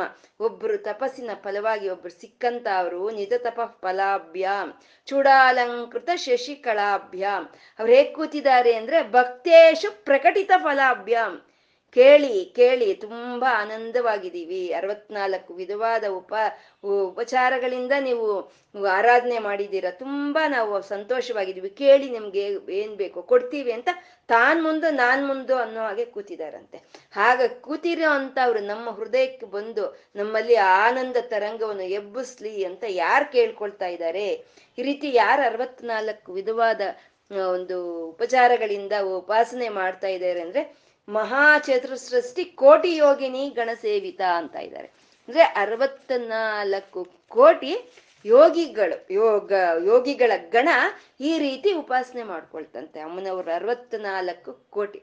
ಅವರು ಅರವತ್ನಾಲ್ಕು ಕೋಟಿ ಯೋಗಿನಿರು ಅಂದ್ರೆ ಅವರು ಶಕ್ತಿಯಲ್ಲಿಯೇ ಅತ್ಯುತ್ತಮರು. ಮತ್ತೆ ಸಂಖ್ಯೆಯಲ್ಲಿ ಅತ್ಯುತ್ತಮವಾಗಿರೋ ಅಂತದ್ದೇ ಅದು. ಅಂದ್ರೆ ಕ್ವಾಲಿಟಿ ಅಂಡ್ ಕ್ವಾಂಟಿಟಿ ಎರಡು ಅತ್ಯುತ್ತಮವಾಗಿ ಇದೆ ಅಂತ ಅಲ್ಲಿ ಮಹಾ ಅಂತ ಹೇಳಿದ್ರು. ಆ ಮಹಾಯೋಗಿ ಚತುಸೃಷ್ಟಿ ಗಣಸೇವಿತ, ಮಹಾ ಚತುಸೃಷ್ಟಿ ಕೋಟಿ ಗಣಸೇವಿತ ಅಂತಂದ್ರು. ಅರವತ್ನಾಲ್ಕು ವಿಧವಾದ, ಅರವತ್ನಾಲ್ಕು ಕೋಟಿ ವಿಧವಾದ ಯೋಗಿನಿ ದೇವತೆಗಳು ಅಮ್ಮನವ್ರನ್ನ ಉಪಾಸನೆ ಮಾಡಿದ್ರು ಅಂತ. ಇಲ್ಲಿ ಒಂದು, ನಮ್ಗೆ ಇವಾಗ ಏನಾದ್ರೂ ಒಂದು ಕೆಲಸ ನಾವು ಮಾಡಬೇಕು ಅಂತ ಅಂದ್ರೆ ಮೊದಲು ನಾವು ಆ ಪರಮಾತ್ಮನ ಆರಾಧನೆಯನ್ನು ಮಾಡ್ತೀವಿ. ಅಪ್ಪ, ಇಂಥ ಕೆಲ್ಸಕ್ಕೆ ನನ್ನನ್ನು ನೀನು ಪ್ರೇರಣೆ ಕೊಟ್ಟಿದೀಯಾ ಈ ಕೆಲಸ ಸಂಪೂರ್ಣವಾಗಿ ಆಗುವಾಗ ನೀನೇ ಮಾಡು ಅಂತ ಕೇಳ್ಕೊಳ್ತೀವಿ. ಆಯ್ತು ಆ ಕೆಲಸ ಆದ್ಮೇಲೆ ಮತ್ತೆ ಇನ್ನೊಂದ್ಸಲಿ ಥ್ಯಾಂಕ್ಸ್ ಗಿವಿಂಗ್ ಅಪ್ಪ, ಇಂಥ ಕೆಲಸ ನನ್ನ ಕೈಲಿ ನೀನ್ ಮಾಡ್ಸಿದ್ಯಲ್ಲ ಅಂತ ಆ ಇನ್ನೊಂದು ಆರಾಧನೆಯನ್ನು ಮಾಡ್ತೀನಿ. ಇವಾಗ ಇವರು ಅದೇ ಮಾಡ್ತಿದ್ದಾರೆ. ಪ್ರಳಯ ಕಾಲದಲ್ಲಿ ಸಮಸ್ತವು ಎಲ್ಲ ಲೈವ್ ಆಗಿ ಹೋಯ್ತು. ಈ ಅರವತ್ನಾಲ್ಕು ಕೋಟಿ ಯೋಗಿನಿ ದೇವತೆಗಳಿಗೆ ಇನ್ನೇನು ಕೆಲಸ ಇಲ್ದಲೇ ಆಗೋಯ್ತು. ಯಾಕೆಂದ್ರೆ ಸೃಷ್ಟಿ ಇದ್ರೆ ಅಲ್ವಾ ಅವ್ರು ಈ ಸೃಷ್ಟಿಗಾಗಿ ಅವ್ರು ಕೆಲಸ ಮಾಡೋದು? ಸೃಷ್ಟಿ ಎಲ್ಲ ಪ್ರಳಯವಾಗಿ ಹೋಗಿದೆ. ಅಂದ್ಮೇಲೆ ಅವ್ರಿಗೆ ಯಾವುದು ಕೆಲಸ ಇಲ್ಲ. ಅವರು ಬೀಜ ರೂಪದಲ್ಲಿ ಹೋಗಿ ಅಮ್ಮನವ್ರನಲ್ಲಿ ಶಕ್ತಿ ಸ್ವರೂಪಿಣಿಯಾದ ಅಮ್ಮನವ್ರನಲ್ಲಿ ಅವರು ಸೇರ್ಕೊಂಡಿದ್ದಾರೆ. ಇವಾಗ ಅವ್ರಿಗೆ ವಿರಾಮ ಸಿಕ್ತು ಮಾಡೋದಕ್ಕೆ ಕೆಲಸ ಇಲ್ಲ. ಇಷ್ಟು ಚೆನ್ನಾಗಿ ನಮ್ಮ ಕೈಯಲ್ಲಿ ನೀನು ನಾವು ಈ ಕೆಲಸಗಳು ಮಾಡಿಸಿದೀಯಾ ಅಂತ ಹೇಳಿ ಅವರು ಈ ಅರವತ್ನಾಲ್ಕು ವಿಧವಾದ ಉಪಚಾರಗಳಿಂದ ಅಮ್ಮನವ್ರನ್ನ ಸೇವನೆ ಮಾಡಿಕೊಂಡ್ರು ಅಂತ. ಮಹಾ ಚತುರ್ಸೃಷ್ಟಿ ಕೋಟಿ ಯೋಗಿನಿ ಗಣಸೇವಿತ ಅಂತ. ಹಾಗೆ ಅರವತ್ನಾಲ್ಕು ವಿಧವಾದ ಉಪಚಾರಗಳಿಂದ ಸೇವನೆ ಮಾಡ್ಕೊಂಡ್ರು. ಆ ಸೇವನೆ ಮಾಡ್ಕೊಂಡವ್ರಿಗೆ ಅಮ್ಮನವರು ಅರವತ್ನಾಲ್ಕು ಕಲೆಗಳ ರೂಪದಲ್ಲಿ ದರ್ಶನವನ್ನು ಕೊಟ್ಟರು ಹಾಗೆ ಆ ರೀತಿ ಆ ಉಪಾಸನೆ ಮಾಡ್ಕೊಂಡವರು ಅರವತ್ನಾಲ್ಕು ಕೋಟಿ ಯೋಗಿನಿ ದೇವತೆಗಳು ಅಂತ ಇಲ್ಲಿ ಹೇಳ್ತಾ ಇದ್ದಾರೆ. ಇನ್ನು ಮುಂದೆ ಮನುವಿದ್ಯೆಯಿಂದ ಹಿಡಿದು ಪಂಚಕೃತ್ಯ ಪರಾಯಣವರೆಗೂ ಇರೋದನ್ನ ಮಂತ್ರ ರಹಸ್ಯಗಳು ಅಂತ ಹೇಳ್ತಾರೆ. ಆ ತಾಯಿಯ ಮಂತ್ರ ರಹಸ್ಯಗಳನ್ನ ಇಲ್ಲಿ ಹೇಳ್ತಾ ಇರೋಂತ ಒಂದು ನಾಮಗಳಿವು. ಮನುವಿದ್ಯಾ ಅಂತ ಇದ್ದಾರೆ. ಅಂದ್ರೆ ಮನು ಮನು ಆರಾಧನೆ ಮಾಡಿರೋ ಅಂತ ಒಂದು ಪದ್ಧತಿಗೆ ಅದರದೇ ಆದಂತ ಒಂದು ಹೆಸರನ್ನ ಇಡ್ತಾರೆ, ಮನುವಿದ್ಯಾ ಅಂತ ಇಟ್ರು. ಅಂದ್ರೆ ಪ್ರಳಯ ಆಗೋಯ್ತು, ಎಲ್ಲವೂ ಪ್ರಳಯ ಆಗೋಯ್ತು. ಆಗೋದ್ರೆ ಹಾಗೆ ಇರುತ್ತಾ? ಮತ್ತೆ ಸೃಷ್ಟಿ ಆಗುತ್ತಲ್ವಾ? ಮತ್ತೆ ಸೃಷ್ಟಿ ಆದಾಗ ಮತ್ತೆ ಎಲ್ಲ ಈ ಶಕ್ತಿಗಳೆಲ್ಲ ಮತ್ತೆ ಹಾಗಾಗಿ ಹಾಗಾಗಿ ಈ ಪ್ರಪಂಚದಲ್ಲಿ ಸೃಷ್ಟಿ ಆಗುತ್ತೆ. ಮತ್ತೆ ಅವರು ಈ ಪ್ರಪಂಚಕ್ಕಾಗಿ ಅವರು ಕೆಲಸ ಮಾಡ್ಬೇಕಾಗತ್ತೆ. ಹಾಗೆ ಕೆಲಸ ಮಾಡೋದ್ರಲ್ಲಿ ಮನು ಅಂತ ಹೇಳ್ತಾ ಇದ್ದಾರೆ. ಮನುವಿದ್ಯಾ. ಅಂದ್ರೆ ಮನುವು ಅಮ್ಮನವ್ರನ್ನ ಆರಾಧನೆ ಮಾಡ್ತಾನೆ. ಇವಾಗ ಎಲ್ಲ ಈ ಸೃಷ್ಟಿ ಮಾಡಿದಂಥ ಎಲ್ಲ ಶಕ್ತಿಗಳು ಹೋಗಿ ಅವರು ಬ್ರಹ್ಮದೇವ್ರನ್ನ ಕೇಳ್ಕೊಂಡ್ರಂತೆ. ನಾವು ಈ ಸೃಷ್ಟಿ ಆಗಿದೆ, ಇವಾಗ ನಾವು ಈ ಸೃಷ್ಟಿಯಲ್ಲಿ ನಾವು ಚೆನ್ನಾಗಿ ಕೆಲಸ ಮಾಡಬೇಕು. ಹಾಗೆ ಅಂತಂದ್ರೆ ನಾವು ಏನ್ ಮಾಡಬೇಕು ಅಂತ ಕೇಳಿದ್ರಂತೆ. ಅದಕ್ಕೆ ಬ್ರಹ್ಮದೇವ್ರು ಹೇಳಿದ್ರಂತೆ ಇದು ಚೆನ್ನಾಗಿ ಕೆಲಸ ಮಾಡಬೇಕು ಅಂದ್ರೆ ನಿಮ್ಗೆ ಸಾಮರ್ಥ್ಯ ಬೇಕು ಅಂತ. ಆ ಸಾಮರ್ಥ್ಯವನ್ನೇ ಶಕ್ತಿ ಅಂತ ಹೇಳ್ತಾರೆ. ಶಕ್ತಿ ದೇವತೆ, ನೀವು ಉಪಾಸನೆ ಮಾಡಿ, ಆ ಶಕ್ತಿ ನಿಮ್ಗೆ ಬರುತ್ತೆ. ನಾನು ಅಷ್ಟೇ ಆ ಶಕ್ತಿಯನ್ನ ಉಪಾಸನೆ ಮಾಡಿ, ನನ್ನ ಸೃಷ್ಟಿ ಕಾರ್ಯವನ್ನು ನಾನು ಮಾಡ್ತಾ ಇದ್ದೀನಿ. ನೀವು ಹಾಗೆ ಆ ಆ ತಾಯಿಯನ್ನ ಉಪಾಸನೆ ಮಾಡಿ, ನೀವು, ನಿಮ್ಮ ನಿಮ್ಮ ಕೆಲಸಗಳನ್ನ ನೀವು ಮಾಡಿ ಅಂತ ಹೇಳಿದ್ರಂತೆ. ಅಂದ್ರೆ ಇಲ್ಲಿ ನಾವು ಏನು ಕೆಲಸ ಮಾಡಬೇಕು ಅಂದ್ರು ಆ ತಾಯಿಯನ್ನ ಉಪಾಸನೆ ಮಾಡಬೇಕು. ತಾಯಿ ನನ್ಗೆ ಈ ಶಕ್ತಿ ಕೊಡು ಅಂತ ನಾವು ಉಪಾಸನೆ ಮಾಡ್ಬೇಕು. ಅವಳು ಕೊಟ್ರೆ ನಮ್ಗೆ ಆ ಶಕ್ತಿ ಬರುತ್ತೆ. ಇದನ್ನ ನಮ್ಗೆ ನಮ್ಮ ದೊಡ್ಡವರು ಮತ್ತೆ ನಮ್ಮ ಋಷಿ ಮುನಿಗಳು ಚೆನ್ನಾಗಿ ಅಭ್ಯಾಸ ಮಾಡಿದ್ದಾರೆ. ಇದನ್ನ ದೇವಿ ನವರಾತ್ರಿಗಳು ಅಂತ ದಸರಾ ಟೈಮ್ ಸಮಯದಲ್ಲಿ, ಆ ನವರಾತ್ರಿ ಸಮಯದಲ್ಲಿ, ಆ ಮಹರ್ನವಮಿಯ ದಿನ ಎಲ್ಲರೂ, ಎಲ್ಲಾ ವೃತ್ತಿಯವರು ಅವರವರ ಆಯುಧಗಳನ್ನ ಅವರು ಅಲ್ಲಿ ಇಟ್ಟು ಪೂಜೆ ಮಾಡ್ತಾರೆ. ಯಾಕೆ ಮಾಡ್ತಾರೆ? ಈ ವರ್ಷ ಪೂರ್ತಿ ನನ್ನ ಆಯುಧಗಳು ಚೆನ್ನಾಗಿ ಕೆಲಸ ಮಾಡಿ ನನ್ನ ಕೆಲಸವನ್ನು ನಾನು ಚೆನ್ನಾಗಿ ಮಾಡೋ ಅಂತ ಸಾಮರ್ಥ್ಯವನ್ನ ಶಕ್ತಿ ದೇವತೆ ಆದ ತಾಯಿ ನಿನ್ನನ್ನು ಕೊಡು ಅಂತ ಕೇಳೋದಕ್ಕೋಸ್ಕರ ನಾವು ಆಯುಧ ಪೂಜೆ ಅಂತ ಮಾಡೋದು. ಹಾಗೆ ಅಮ್ಮನವ್ರನ್ನ ಕೇಳ್ಕೊಂಡು ಎಲ್ಲರೂ ಅವರವರು ಒಂದು ಸೃಷ್ಟಿ ಕಾರ್ಯಕ್ಕೆ ಅವರು ಹೋದ್ರಂತೆ. ಅಂದ್ರೆ ಇದೆಲ್ಲ ಬೇಕು. ಮನು, ಮನುಗೊಂದು ಶಕ್ತಿ ಇದೆ, ಇಂದ್ರನಿಗೊಂದು ಶಕ್ತಿ ಇದೆ, ವಿಷ್ಣುಗೊಂದು ಶಕ್ತಿ ಇದೆ. ಈ ಶಕ್ತಿಗಳೆಲ್ಲ ಬೇಕು. ಈ ಶಕ್ತಿಗಳೆಲ್ಲ ಇದ್ರೇನೆ ಈ ಪ್ರಪಂಚ ಅನ್ನೋದು ಕೆಲಸ ಮಾಡುತ್ತೆ. ಇವಾಗ ಸಣ್ಣದಾದಂದು ಒಂದು ಆಫೀಸು ಅಂದ್ರೆ ಐವತ್ತು ಜನ ಸ್ಟಾಫ್ ಇರ್ತಾರೆ. ಮತ್ತೆ ಇಂಥ ಪ್ರಪಂಚ ಸೃಷ್ಟಿ ಕಾರ್ಯ ನಡಿಬೇಕು, ಸ್ಥಿತಿ ಕಾರ್ಯ ನಡಿಬೇಕು ಅಂದ್ರೆ ಬೇಕು. ಈ ಅರವತ್ನಾಲ್ಕು ಕೋಟಿ ಶಕ್ತಿಗಳು ಬೇಕು. ಅವರು ಹೋಗಿ ಅಮ್ಮನವ್ರ ಹತ್ರ ಪ್ರಾರ್ಥನೆ ಮಾಡ್ತಾ, ಆರಾಧನೆ ಮಾಡ್ತಾ ಆ ಶಕ್ತಿಯನ್ನ ತಗೊಂಡು ಅವರು ಈ ಸೃಷ್ಟಿ ಕಾರ್ಯಕ್ಕೆ ಪ್ರಾರಂಭ ಮಾಡ್ಕೊಂಡ್ರಂತೆ. ಹಾಗೆ ಮಾಡ್ಕೊಂಡವ್ರನ್ನ ಮನು ಅಂತ ಹೇಳ್ತಾ ಇದ್ದಾರೆ. ಮನು ಅಂತ ಮೊದಲು ಹೇಳ್ತಾ ಇದ್ದಾರೆ. ಮನು. ಮನು ಅಂತ ಮೊದಲೇ ಯಾಕೆ ಹೇಳಿದ್ರು ಅಂದ್ರೆ ಮನುಷ್ಯರಲ್ಲಿ ಪ್ರಪ್ರಥಮನು ಮನುವು. ಹಾಗಾಗಿ ಮನು, ಮನುವಿದ್ಯಾ ಅಂತ ಹೇಳ್ತಾ ಇದ್ದಾರೆ. ಹೀಗೆ ಅಮ್ಮನವರ ಒಂದು ಶ್ರೀವಿದ್ಯೆಯನ್ನ ಪ್ರಚಲಿತಗೊಳಿಸ್ ಮಾಡಿದಂಥವ್ರು, ಪ್ರಚಾರ ಮಾಡಿದಂಥವ್ರು ಹನ್ನೆರಡು ಜನ. ಇವ್ರನ್ನ ಶ್ರೀವಿದ್ಯಾದಿ ಉಪಾಸಕರು ಅಂತ ಕರೀತಾರೆ. ಇವರೇ ಮನು, ಸೂರ್ಯ, ಚಂದ್ರ, ಅಗ್ನಿ ಮನು, ಚಂದ್ರ, ಸೂರ್ಯ, ಅಗ್ನಿ, ಇಂದ್ರ, ಕುಬೇರ ಮನ್ಮಥ, ಸ್ಕಂದ ಲೋಪಮುದ್ರಾದೇವಿ ಅಗಸ್ತ್ರು ಮತ್ತೆ ದೂರ್ವಾಸರು. ದೂರ್ವಾಸರು ಅವರು ಅತ್ಯಂತ ಒಂದು ಕೀಲಕವಾದಂತ ಒಂದು ಪಾತ್ರೆನಂತೆ ಅವ್ರದ್ದು ಈ ಶ್ರೀವಿದ್ಯೆಯನ್ನ ಪ್ರಚಲಿತಗೊಳಿಸೋದ್ರಲ್ಲಿ. ಈ ಕಂಚಿಯಲ್ಲಿ, ಕಂಚಿಗೆ ಕಾಮಾಕ್ಷಿ ಬಂದು ಕರುಣಾ ಸ್ವರೂಪಿಣಿಯಾದ ತಾಯಿ ಬಂದು ಅಲ್ಲಿ ಕಂಚಿಯಲ್ಲಿ ನೆಲೆಸಿದ್ರೆ ದೇವತೆಗಳೆಲ್ಲ ಅನ್ಕೊಂಡ್ರಂತೆ, ಈ ಕಂಚಿಗೆ ಹೋಗಿ ಕಾಮಾಕ್ಷಿ ನೆಲೆಸಿದಾಳೆ, ಈ ಕಾಮಾಕ್ಷಿಗೆ ಯಾವ ರೀತಿ ಪೂಜೆಗಳನ್ನ ಮಾಡೋದು? ಅಂತ ಅವ್ರಿಗೆ ಗೊಂದಲ ಶುರುವಾಯ್ತಂತೆ. ಅವಾಗ ಲಲಿತೆ ಹೇಳಿದ್ಲಂತೆ, ನೀವೇನು ಯೋಚನೆ ಮಾಡಬೇಡಿ, ಶಿವಾಂಶ ಶಿವಾಂಶ ಇರೋ ಅವನು ಬರ್ತಾನೆ, ಅವನು ಬಂದು ನನ್ನ ಪೂಜೆಯನ್ನು ಮಾಡ್ತಾನೆ ಅಂತ. ಅಂದ್ರೆ ಶಿ, ಮಾಡಿದ್ರೆ ಪೂಜೆ ಶಿವನೇ ಮಾಡ್ಬೇಕು. ಇಲ್ಲ ಶಿವಾಂಶ ಇರೋವರಿಂದ ಅಮ್ಮನವರ ಪೂಜೆ ಅನ್ನೋದು ಆಗ್ಬೇಕು.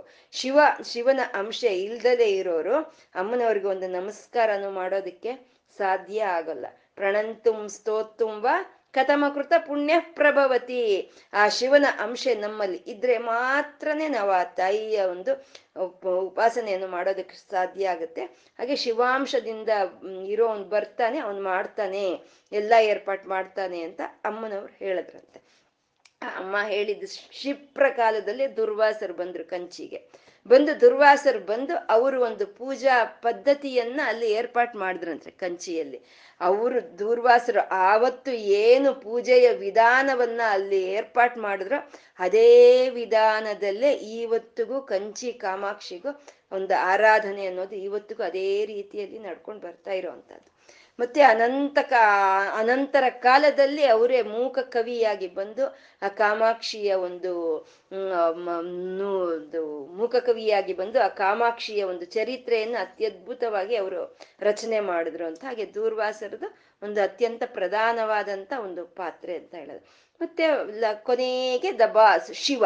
ಶಿವನು ಅಮ್ಮನವರ ಆರಾಧಕತೆ ಅಂದ್ರೆ ಅಪ್ಪ ಅಮ್ಮನವರ ಆರಾಧಕನ ಆದ್ರೇನೆ ಅದು ಎಲ್ಲ ಕೆಲ್ಸನೂ ಸಲೀಸಾಗಿ ನಡೆಯುತ್ತೆ ಅಂತ ಅವನು ಶಿವನು ಅಮ್ಮನವರ ಆರಾಧಕನು. ಅಂದ್ರೆ ಈ ಹನ್ನೆರಡು ಜನನು ಈ ಒಂದು ಶ್ರೀವಿದ್ಯೆಯನ್ನ ಪ್ರಚಲಿತಗೊಳಿಸೋದ್ರಲ್ಲಿ ಮುಖ್ಯವಾಗಿರುವಂತ ಒಂದು ಕೀಲಕವಾದಂತ ಪಾತ್ರೆಯನ್ನು ಪೋಷಣೆ ಮಾಡಿರುವಂತವ್ರು ಇವ್ರ ಹನ್ನೆರಡು ಜನ ಅದರಲ್ಲಿ ಮನು ಅಂತ ಮನುವಿದ್ಯಾ ಅಂತ ಹೇಳ್ತಾ ಇದ್ದಾರೆ ಅಂದ್ರೆ ಮನು ಅಮ್ಮನವ್ರನ್ನ ಆರಾಧನೆ ಮಾಡಿದಂತ ಪದ್ಧತಿಯನ್ನ ಮನುವಿದ್ಯಾ ಅಂತ ಕರೆದ್ರು. ಮನು ಅಂತಂದ್ರೆ ಮಂತ್ರವೂ ಆಗುತ್ತೆ. ಮಂತ್ರವಿದ್ಯಾ ಸ್ವರೂಪಿಣಿ ಅಮ್ಮನವರು ಅಂತ. ಅಂದ್ರೆ ಇವಾಗ ಮನು ಅಂತ ಹೇಳಿದ್ರು ಅಂದ್ರೆ ಬಾಕಿ ಹನ್ನೆರಡು ಜನನು ಹೇಳಿದ್ದಾರೆ ಅಂತಾನೆ ಲೆಕ್ಕ. ಒಬ್ರನ್ನೋ ಇಬ್ರು ಹೇಳ್ತಾರೆ. ಎಲ್ಲಾನು ಎಲ್ಲ ಹೇಳ್ದಂಗೆ ಅಲ್ವಾ? ಟ್ರೈನ್ ಬರ್ತಾ ಇದೆ ಅಂತ ಅಂದ್ರೆ ಇಂಜನ್ ಬರುತ್ತೆ. ಆ ಇಂಜನ್ ಬಂದ್ರೆ ಇಂಜನ್ ಬಂತು, ಎಸ್ ಒನ್ ಬಂತು, ಎಸ್ ಟು ಬಂತು, ಡಿ ತ್ರೀ ಬಂತು ಅಂತ ಹೇಳಲ್ಲ. ಟ್ರೈನ್ ಬಂತು ಅಂತ ಹೇಳ್ತಾರೆ.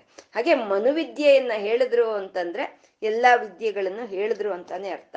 ಹಾಗೆ ಹೇಳೋದಕ್ಕೋಸ್ಕರ ಒಂದೋ ಎರಡೋ ವಿದ್ಯೆಗಳನ್ನ ಹೇಳ್ತಾ ಇದ್ದಾರೆ ಮನುವಿದ್ಯಾ ಅಂತ ಒಂದು ಹೇಳಿದ್ರು, ಇನ್ನೊಂದು ಹೇಳ್ಬೇಕಲ್ವಾ ಅಂತ ಚಂದ್ರವಿದ್ಯಾ ಅಂತ ಹೇಳ್ತಾ ಇದ್ದಾರೆ ಚಂದ್ರವಿದ್ಯಾ ಅಂತ.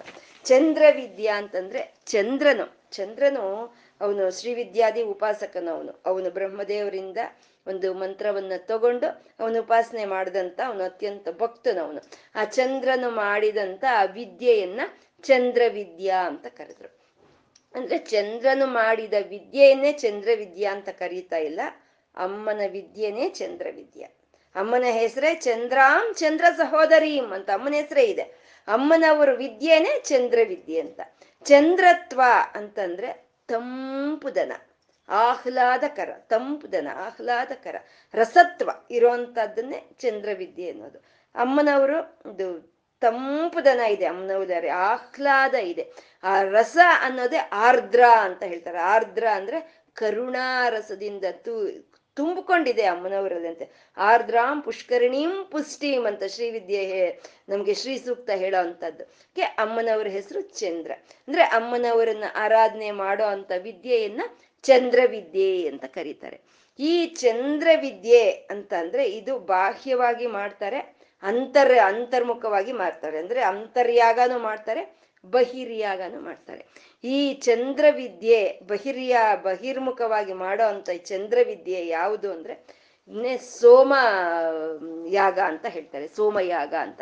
ಆ ಸೋಮಯಾಗದಲ್ಲಿ ಏನ್ ಮಾಡ್ತಾರೆ, ಸೋಮ, ಅಮ್ಮ ಅಂದ್ರೆ ಸೋಮ ಅಲ್ವಾ? ಅಮ್ಮನ ವಿದ್ಯೆ ಚಂದ್ರವಿದ್ಯೆ. ಮತ್ತೆ ಅಪ್ಪನ ವಿದ್ಯೆ ಯಾವುದು ಅಂದ್ರೆ, ಅದು ಬೆಂಕಿ, ಅಗ್ನಿ, ಬೆಂಕಿ, ಆ ಶಿವನ ವಿದ್ಯೆ. ಅಂದ್ರೆ ನಮ್ಗೆ ಯಾವ್ದು ಬೇಕು? ಚಂದ್ರವಿದ್ಯೆ ಬೇಕಾ ಅಥವಾ ಈ ಬಿಸಿಯಾಗಿರುವಂತ ಅಪ್ಪನ ವಿದ್ಯೆ ಬೇಕಂದ್ರೆ ಎರಡು ಬೇಕು. ಬೇಸಿಗೆ ಬಂದಾಗ ನಮ್ಗೆ ತಂಪುದನ ಬೇಕು. ಚಳಿಗಾಲ ಬಂದಾಗ ಬಿಸಿ ಶಾಖನೂ ಬೇಕು, ಎರಡೂ ಬೇಕು ನಮ್ಗೆ. ಅದಕ್ಕೆ ಪ್ರಪಂಚ ಪೂರ್ತಿ ಅಗ್ನಿ ಸೋಮಾತ್ಮಕ ಅಂತ ಹೇಳ್ತಾರೆ. ಅಗ್ನಿ ಅಂದ್ರೆ ಸೂರ್ಯನ್ಗೂ ಹೇಳ್ತಾರೆ. ಅಗ್ನಿ ಸೋಮಾತ್ಮಕ ಪ್ರಪಂಚ ಪೂರ್ತಿ ಅಂದ್ರೆ ಶಿವಶಕ್ತಿಯರ ಒಂದು ಐಕ್ಯತ್ವವನ್ನು ತೋರಿಸುವಂತಹದ್ದು ಅಂದ್ರೆ ಅಮ್ಮನ ಹೆಸರು ಸೋಮ ಅಂತ. ಆ ಸೋಮ ಆದ ಅಮ್ಮನ ವಿದ್ಯೆಯನ್ನೇ ಚಂದ್ರ ವಿದ್ಯೆ ಅಂತ ಹೇಳೋದು. ಅಂದ್ರೆ ಚಂದ್ರನಿಗೆ ಸೋಮ ಅಂತ ಹೆಸರಿದೆ ಅಲ್ವಾ? ಇದನ್ನ ಬಹಿರ್ಮುಖವಾಗಿ ಮಾಡೋ ಅಂತದ್ದು ಅಂದ್ರೆ ಸೋಮಯಾಗ ಅಂತ ಮಾಡ್ತಾರೆ. ಆ ಸೋಮಯಾಗ ಅಂತ ಮಾಡುವಾಗ ಸೋಮಲತೆಯನ್ನ ಬಳಸ್ತಾರೆ ಇಲ್ಲಿ ಆ ಸೋಮಲತೆಯಿಂದ ಬರೋ ಅಂತ ಒಂದು ರಸವನ್ನ ಆ ಸೋಮಯಾಗ ಮಾಡೋ ಅಂತವ್ರು ಪಾನ ಮಾಡ್ತಾರೆ. ಅದನ್ನೇ ಸೋಮಪಾನ ಅಂತ ಹೇಳ್ತಾರೆ. ಆ ಪಾನವನ್ನು ಮಾಡೋ ಅಂತವ್ರನ್ನೇ ಸೋಮಪೀತರು ಅಂತ ಹೇಳ್ತಾರೆ ಅವರು, ಸೋಮಪೀತರು ಅಂತ. ಅಂದ್ರೆ ಒಂದು ಯಜ್ಞವನ್ನು ಮಾಡ್ತಾ ಆ ಸೋಮಲತೆಯನ್ನ ಬಳಸಿ ಅದರಿಂದ ಬರ್ತಾ ಇರುವಂತ ಒಂದು ರಸವನ್ನ ಪಾನ ಮಾಡೋ ಅಂಥದ್ದು ಅದೇ ಅದು ಚಂದ್ರವಿದ್ಯೆ ಅಂತ ಕರೀತಾರೆ ಅದನ್ನ ಇದನ್ನ ಶ್ರೀಚಕ್ರದಲ್ಲಿ ಮಾಡೋವಾಗ, ಶ್ರೀಚಕ್ರ ಆರಾಧನೆಯನ್ನು ಮಾಡೋವಾಗ ಒಂದು ಕಲಶದಲ್ಲಿ ನೀರನ್ನು ಇಟ್ಕೊಳ್ತಾರೆ, ತೀರ್ಥವನ್ನು ಇಟ್ಕೊಳ್ತಾರೆ. ಅದನ್ನ ಅವರು ಅಮೃತ ಅಂತ ಕರೀತಾರೆ. ಆ ಅಮೃತವನ್ನೇ ಅವರು ಸೋಮರಸ ಅಂತ ಹೇಳಿ ಅದನ್ನೇ ಕೊಡ್ತಾರೆ. ಅದು ಬ, ಅದನ್ನು ಬಹಿರ್, ಬಹಿರ್ಮುಖವಾಗಿ ನಾವು ಬಹಿರಂಗವಾಗಿ ಮಾಡೋ ಅಂತ ಒಂದು ಉಪಾಸನೆ ಇದೇ ಯೋಗಶಾಸ್ತ್ರದ ಮೂಲಕ ಯೋಗರು ಅದನ್ನ ಸಾಧಿಸ್ಕೊಂಡು, ಆ ಸಿದ್ಧಿಯನ್ನ ಪಡ್ಕೊಂಡು ಅವರು ಅಂತರ್ಮುಖವಾಗಿ ಮಾಡ್ತಾರೆ. ಹಾಗೆ ಯೋಗರು ಮಾಡೋ ಅಂತರ್ಮುಖವಾಗಿ ಮಾಡೋ ಅಂತ ಒಂದು, ಆ ಒಂದು ಪ್ರಕ್ರಿಯೆಯಲ್ಲಿ ಆ ಸೋಮಲತೆ ಯಾವುದು ಅಂತಂದ್ರೆ ಕುಂಡಲಿನಿ. ಆ ಕುಂಡಲಿನೇ ಸೋಮಲತೆ. ಆ ಕುಂಡಲಿಯನ್ನ ಎಚ್ಚೆತ್ತಿಸ್ತಾರೆ ಅವರು. ಆ ಎಚ್ಚೆತ್ತಿಸಿದಾಗ ಆ ಕುಂಡಲಿನಿ ಷಟ್ಚಕ್ರಗಳನ್ನ ದಾಟ್ಕೊಂಡು ಸಹಸ್ರ, ಸಹಸ್ರಾಂತರ್ಗತವಾದಂತ ಆ ಚಂದ್ರಕಲೆ ಸ್ವರೂಪಿಣಿಯಾದ ಆ ತಾಯಿಯನ್ನ ಈ ಒಂದು ಕುಂಡಲಿನಿ ಹೋಗಿ ಸೇರುತ್ತೆ. ಈ ಕುಂಡಲಿನಿಯನ್ನೇ ಅಗ್ನಿ ಅಂತ ಹೇಳ್ತಾರೆ. ಕುಂಡಲಿನಿ ಅಂದ್ರೆ ಏನು? ಸಂಕಲ್ಪ ಅಲ್ವಾ? ನಮ್ಗೆ ಯಾವಾಗ್ಲಾದ್ರೂ ಹೇಳ್ತೀವಿ, ಸಂಕಲ್ಪ ಇರಬೇಕು, ಫೈರ್ ಇರಬೇಕು ಏನಾದ್ರೂ ಮಾಡೋದಕ್ಕೆ ಅಂತ ಹೇಳ್ತೀವಿ. ಅಂದ್ರೆ ಕುಂಡಲಿ ಅಂದ್ರೆ ಅಗ್ನಿ ಸ್ವರೂಪಿಣಿ ಅಂತ ಇದನ್ನೇ ಮಹಾಲಿಂಗ ಅಂತಾನು ಹೇಳ್ತಾರೆ. ಈ ಅಗ್ನಿ ಯಾವಾಗ ಹೋಗಿ ಷಟ್ಚಕ್ರಗಳ ಮೂಲಕ ಪ್ರಯಾಣ ಮಾಡ್ತೆ, ಸಹಸ್ರಾಂತರ್ಗತವಾದಂತ ಚಂದ್ರ ಕಲೆ ಸ್ವರೂಪಿಣಿಯಾದ ತಾಯಿಯನ್ನು ಸೇರಿದ್ರೆ ಅಲ್ಲಿಂದ್ರ ಸೋಮರಸನ ಸುರಿಯುತ್ತೆ. ಯಜ್ಞಿ ಹೋಗಿ ತಗಲ್ತಲ್ವಾ ಆಹ್ಲಾದಕ್ಕೆ, ಚಂದ್ರನಿಗೆ? ತಗಲ್ದೆ ಅದು ಸುರಿದು ಬರುತ್ತೆ. ಇವಾಗ ಬೆಣ್ಣೆ ಇರುತ್ತೆ, ಬೆಣ್ಣೆ ಸುನ್ನಿತವಾಗಿರುತ್ತೆ, ಮೆತ್ತಗಿರುತ್ತೆ. ಆ ಬೆಣ್ಣೆ ಹತ್ರಕ್ಕೆ ಅಗ್ನಿ ಹೋದ್ರೆ? ಅದು ಸುರಿದು ಬರುತ್ತೆ. ಹಾಗೆ ಚಂದ್ರ ಕಳೆ ಆಹ್ಲಾದ ಸ್ವರೂಪಿಣಿಯಾದ ಸಹಸ್ರಾಂತರ್ಗತದ ಆ ಚಂದ್ರಮಂಡಲ ಸ್ಥಾನಕ್ಕೆ ಈ ಕುಂಡಲಿನಿ ಅಂತ ಹೋದಾಗ ಅಲ್ಲಿ ಈ ಸೋಮಪಾನ ಅನ್ನೋದು ಅಲ್ಲಿ ಉತ್ಪತ್ತವಾಗುತ್ತಂತೆ. ಆ ಸೋಮಪಾನವನ್ನೇ ಪ್ರಪಂಚಂ ಸಿಂಚಂತಿ ಅಂತ ಹೇಳಿದ್ದು ಶಂಕರರು. ಅದು ಸಿಂಚನೆ ಮಾಡುತ್ತೆ ಸಿಂಚನೆ ಮಾಡುತ್ತೆ ಅಂತ. ಆ ರೀತಿ ಯೋಗದ ಮೂಲಕ ಅವರು ಆ ಸಹಸ್ರಾಂತರ್ಗತವಾದಂತ ಆ ತಾಯಿಯ ಕಡೆ ಆ ಧ್ಯಾನವನ್ನು ತಗೊಂಡು ಹೋದ್ರೆ ಅಲ್ಲಿ ಆ ಸೋಮರಸ ಅನ್ನೋದು ಉತ್ಪನ್ನವಾದ್ರೆ ಅವರು ಅದನ್ನ ನಾಲಿಗೆಯಿಂದ ಹೀರ್ಕೊಳ್ತಾರೆ. ನಾಲ್ಗೆಯಿಂದ ಹೀರ್ಕೊಳ್ತಾರಂತೆ. ಅಂದ್ರೆ ನಾವ್ಯಾರು ಆ ಪ್ರಯತ್ನ ಪಡಬಾರ್ದು. ನಾವು ನಾಲ್ಗೆಯನ್ನು ಉದ್ದ ಮಾಡ್ಕೊಂಡು ಎಳ್ಕೊಂಡು ಸಹಸ್ರಾರ್ಕ್ ತಗೊಂಡು ಹೋಗುವಂತ ಪ್ರಯತ್ನಗಳು ನಾವು ಯಾರು ಮಾಡಬಾರ್ದು. ಇದು ಶೃಂಗೇರಿ ಪರಂಪರೆಯಲ್ಲಿ ಆ ಗುರುಗಳಿಗಿತ್ತಂತೆ ಅವರು ಆ ಹೀರ್ಕೊಳ್ತಾ ಇದ್ರಂತೆ ಸಮ, ಸೋಮರಸವನ್ನ. ಅಂದ್ರೆ ಯಾವಾಗ ಈ ಕುಂಡಲಿನಿ ಅಗ್ನಿ ಸ್ವರೂಪಿಣಿ ಆದ ಈ ಕುಂಡಲಿಯನ್ನ ತಗೊಂಡು ಹೋದ್ರೆ ಆ ತಣ್ಣಗೆ ಇರೋ ಅಲ್ಲಿಂದ ಅದು ಸುರಿದು ಬರ್ತಂತೆ.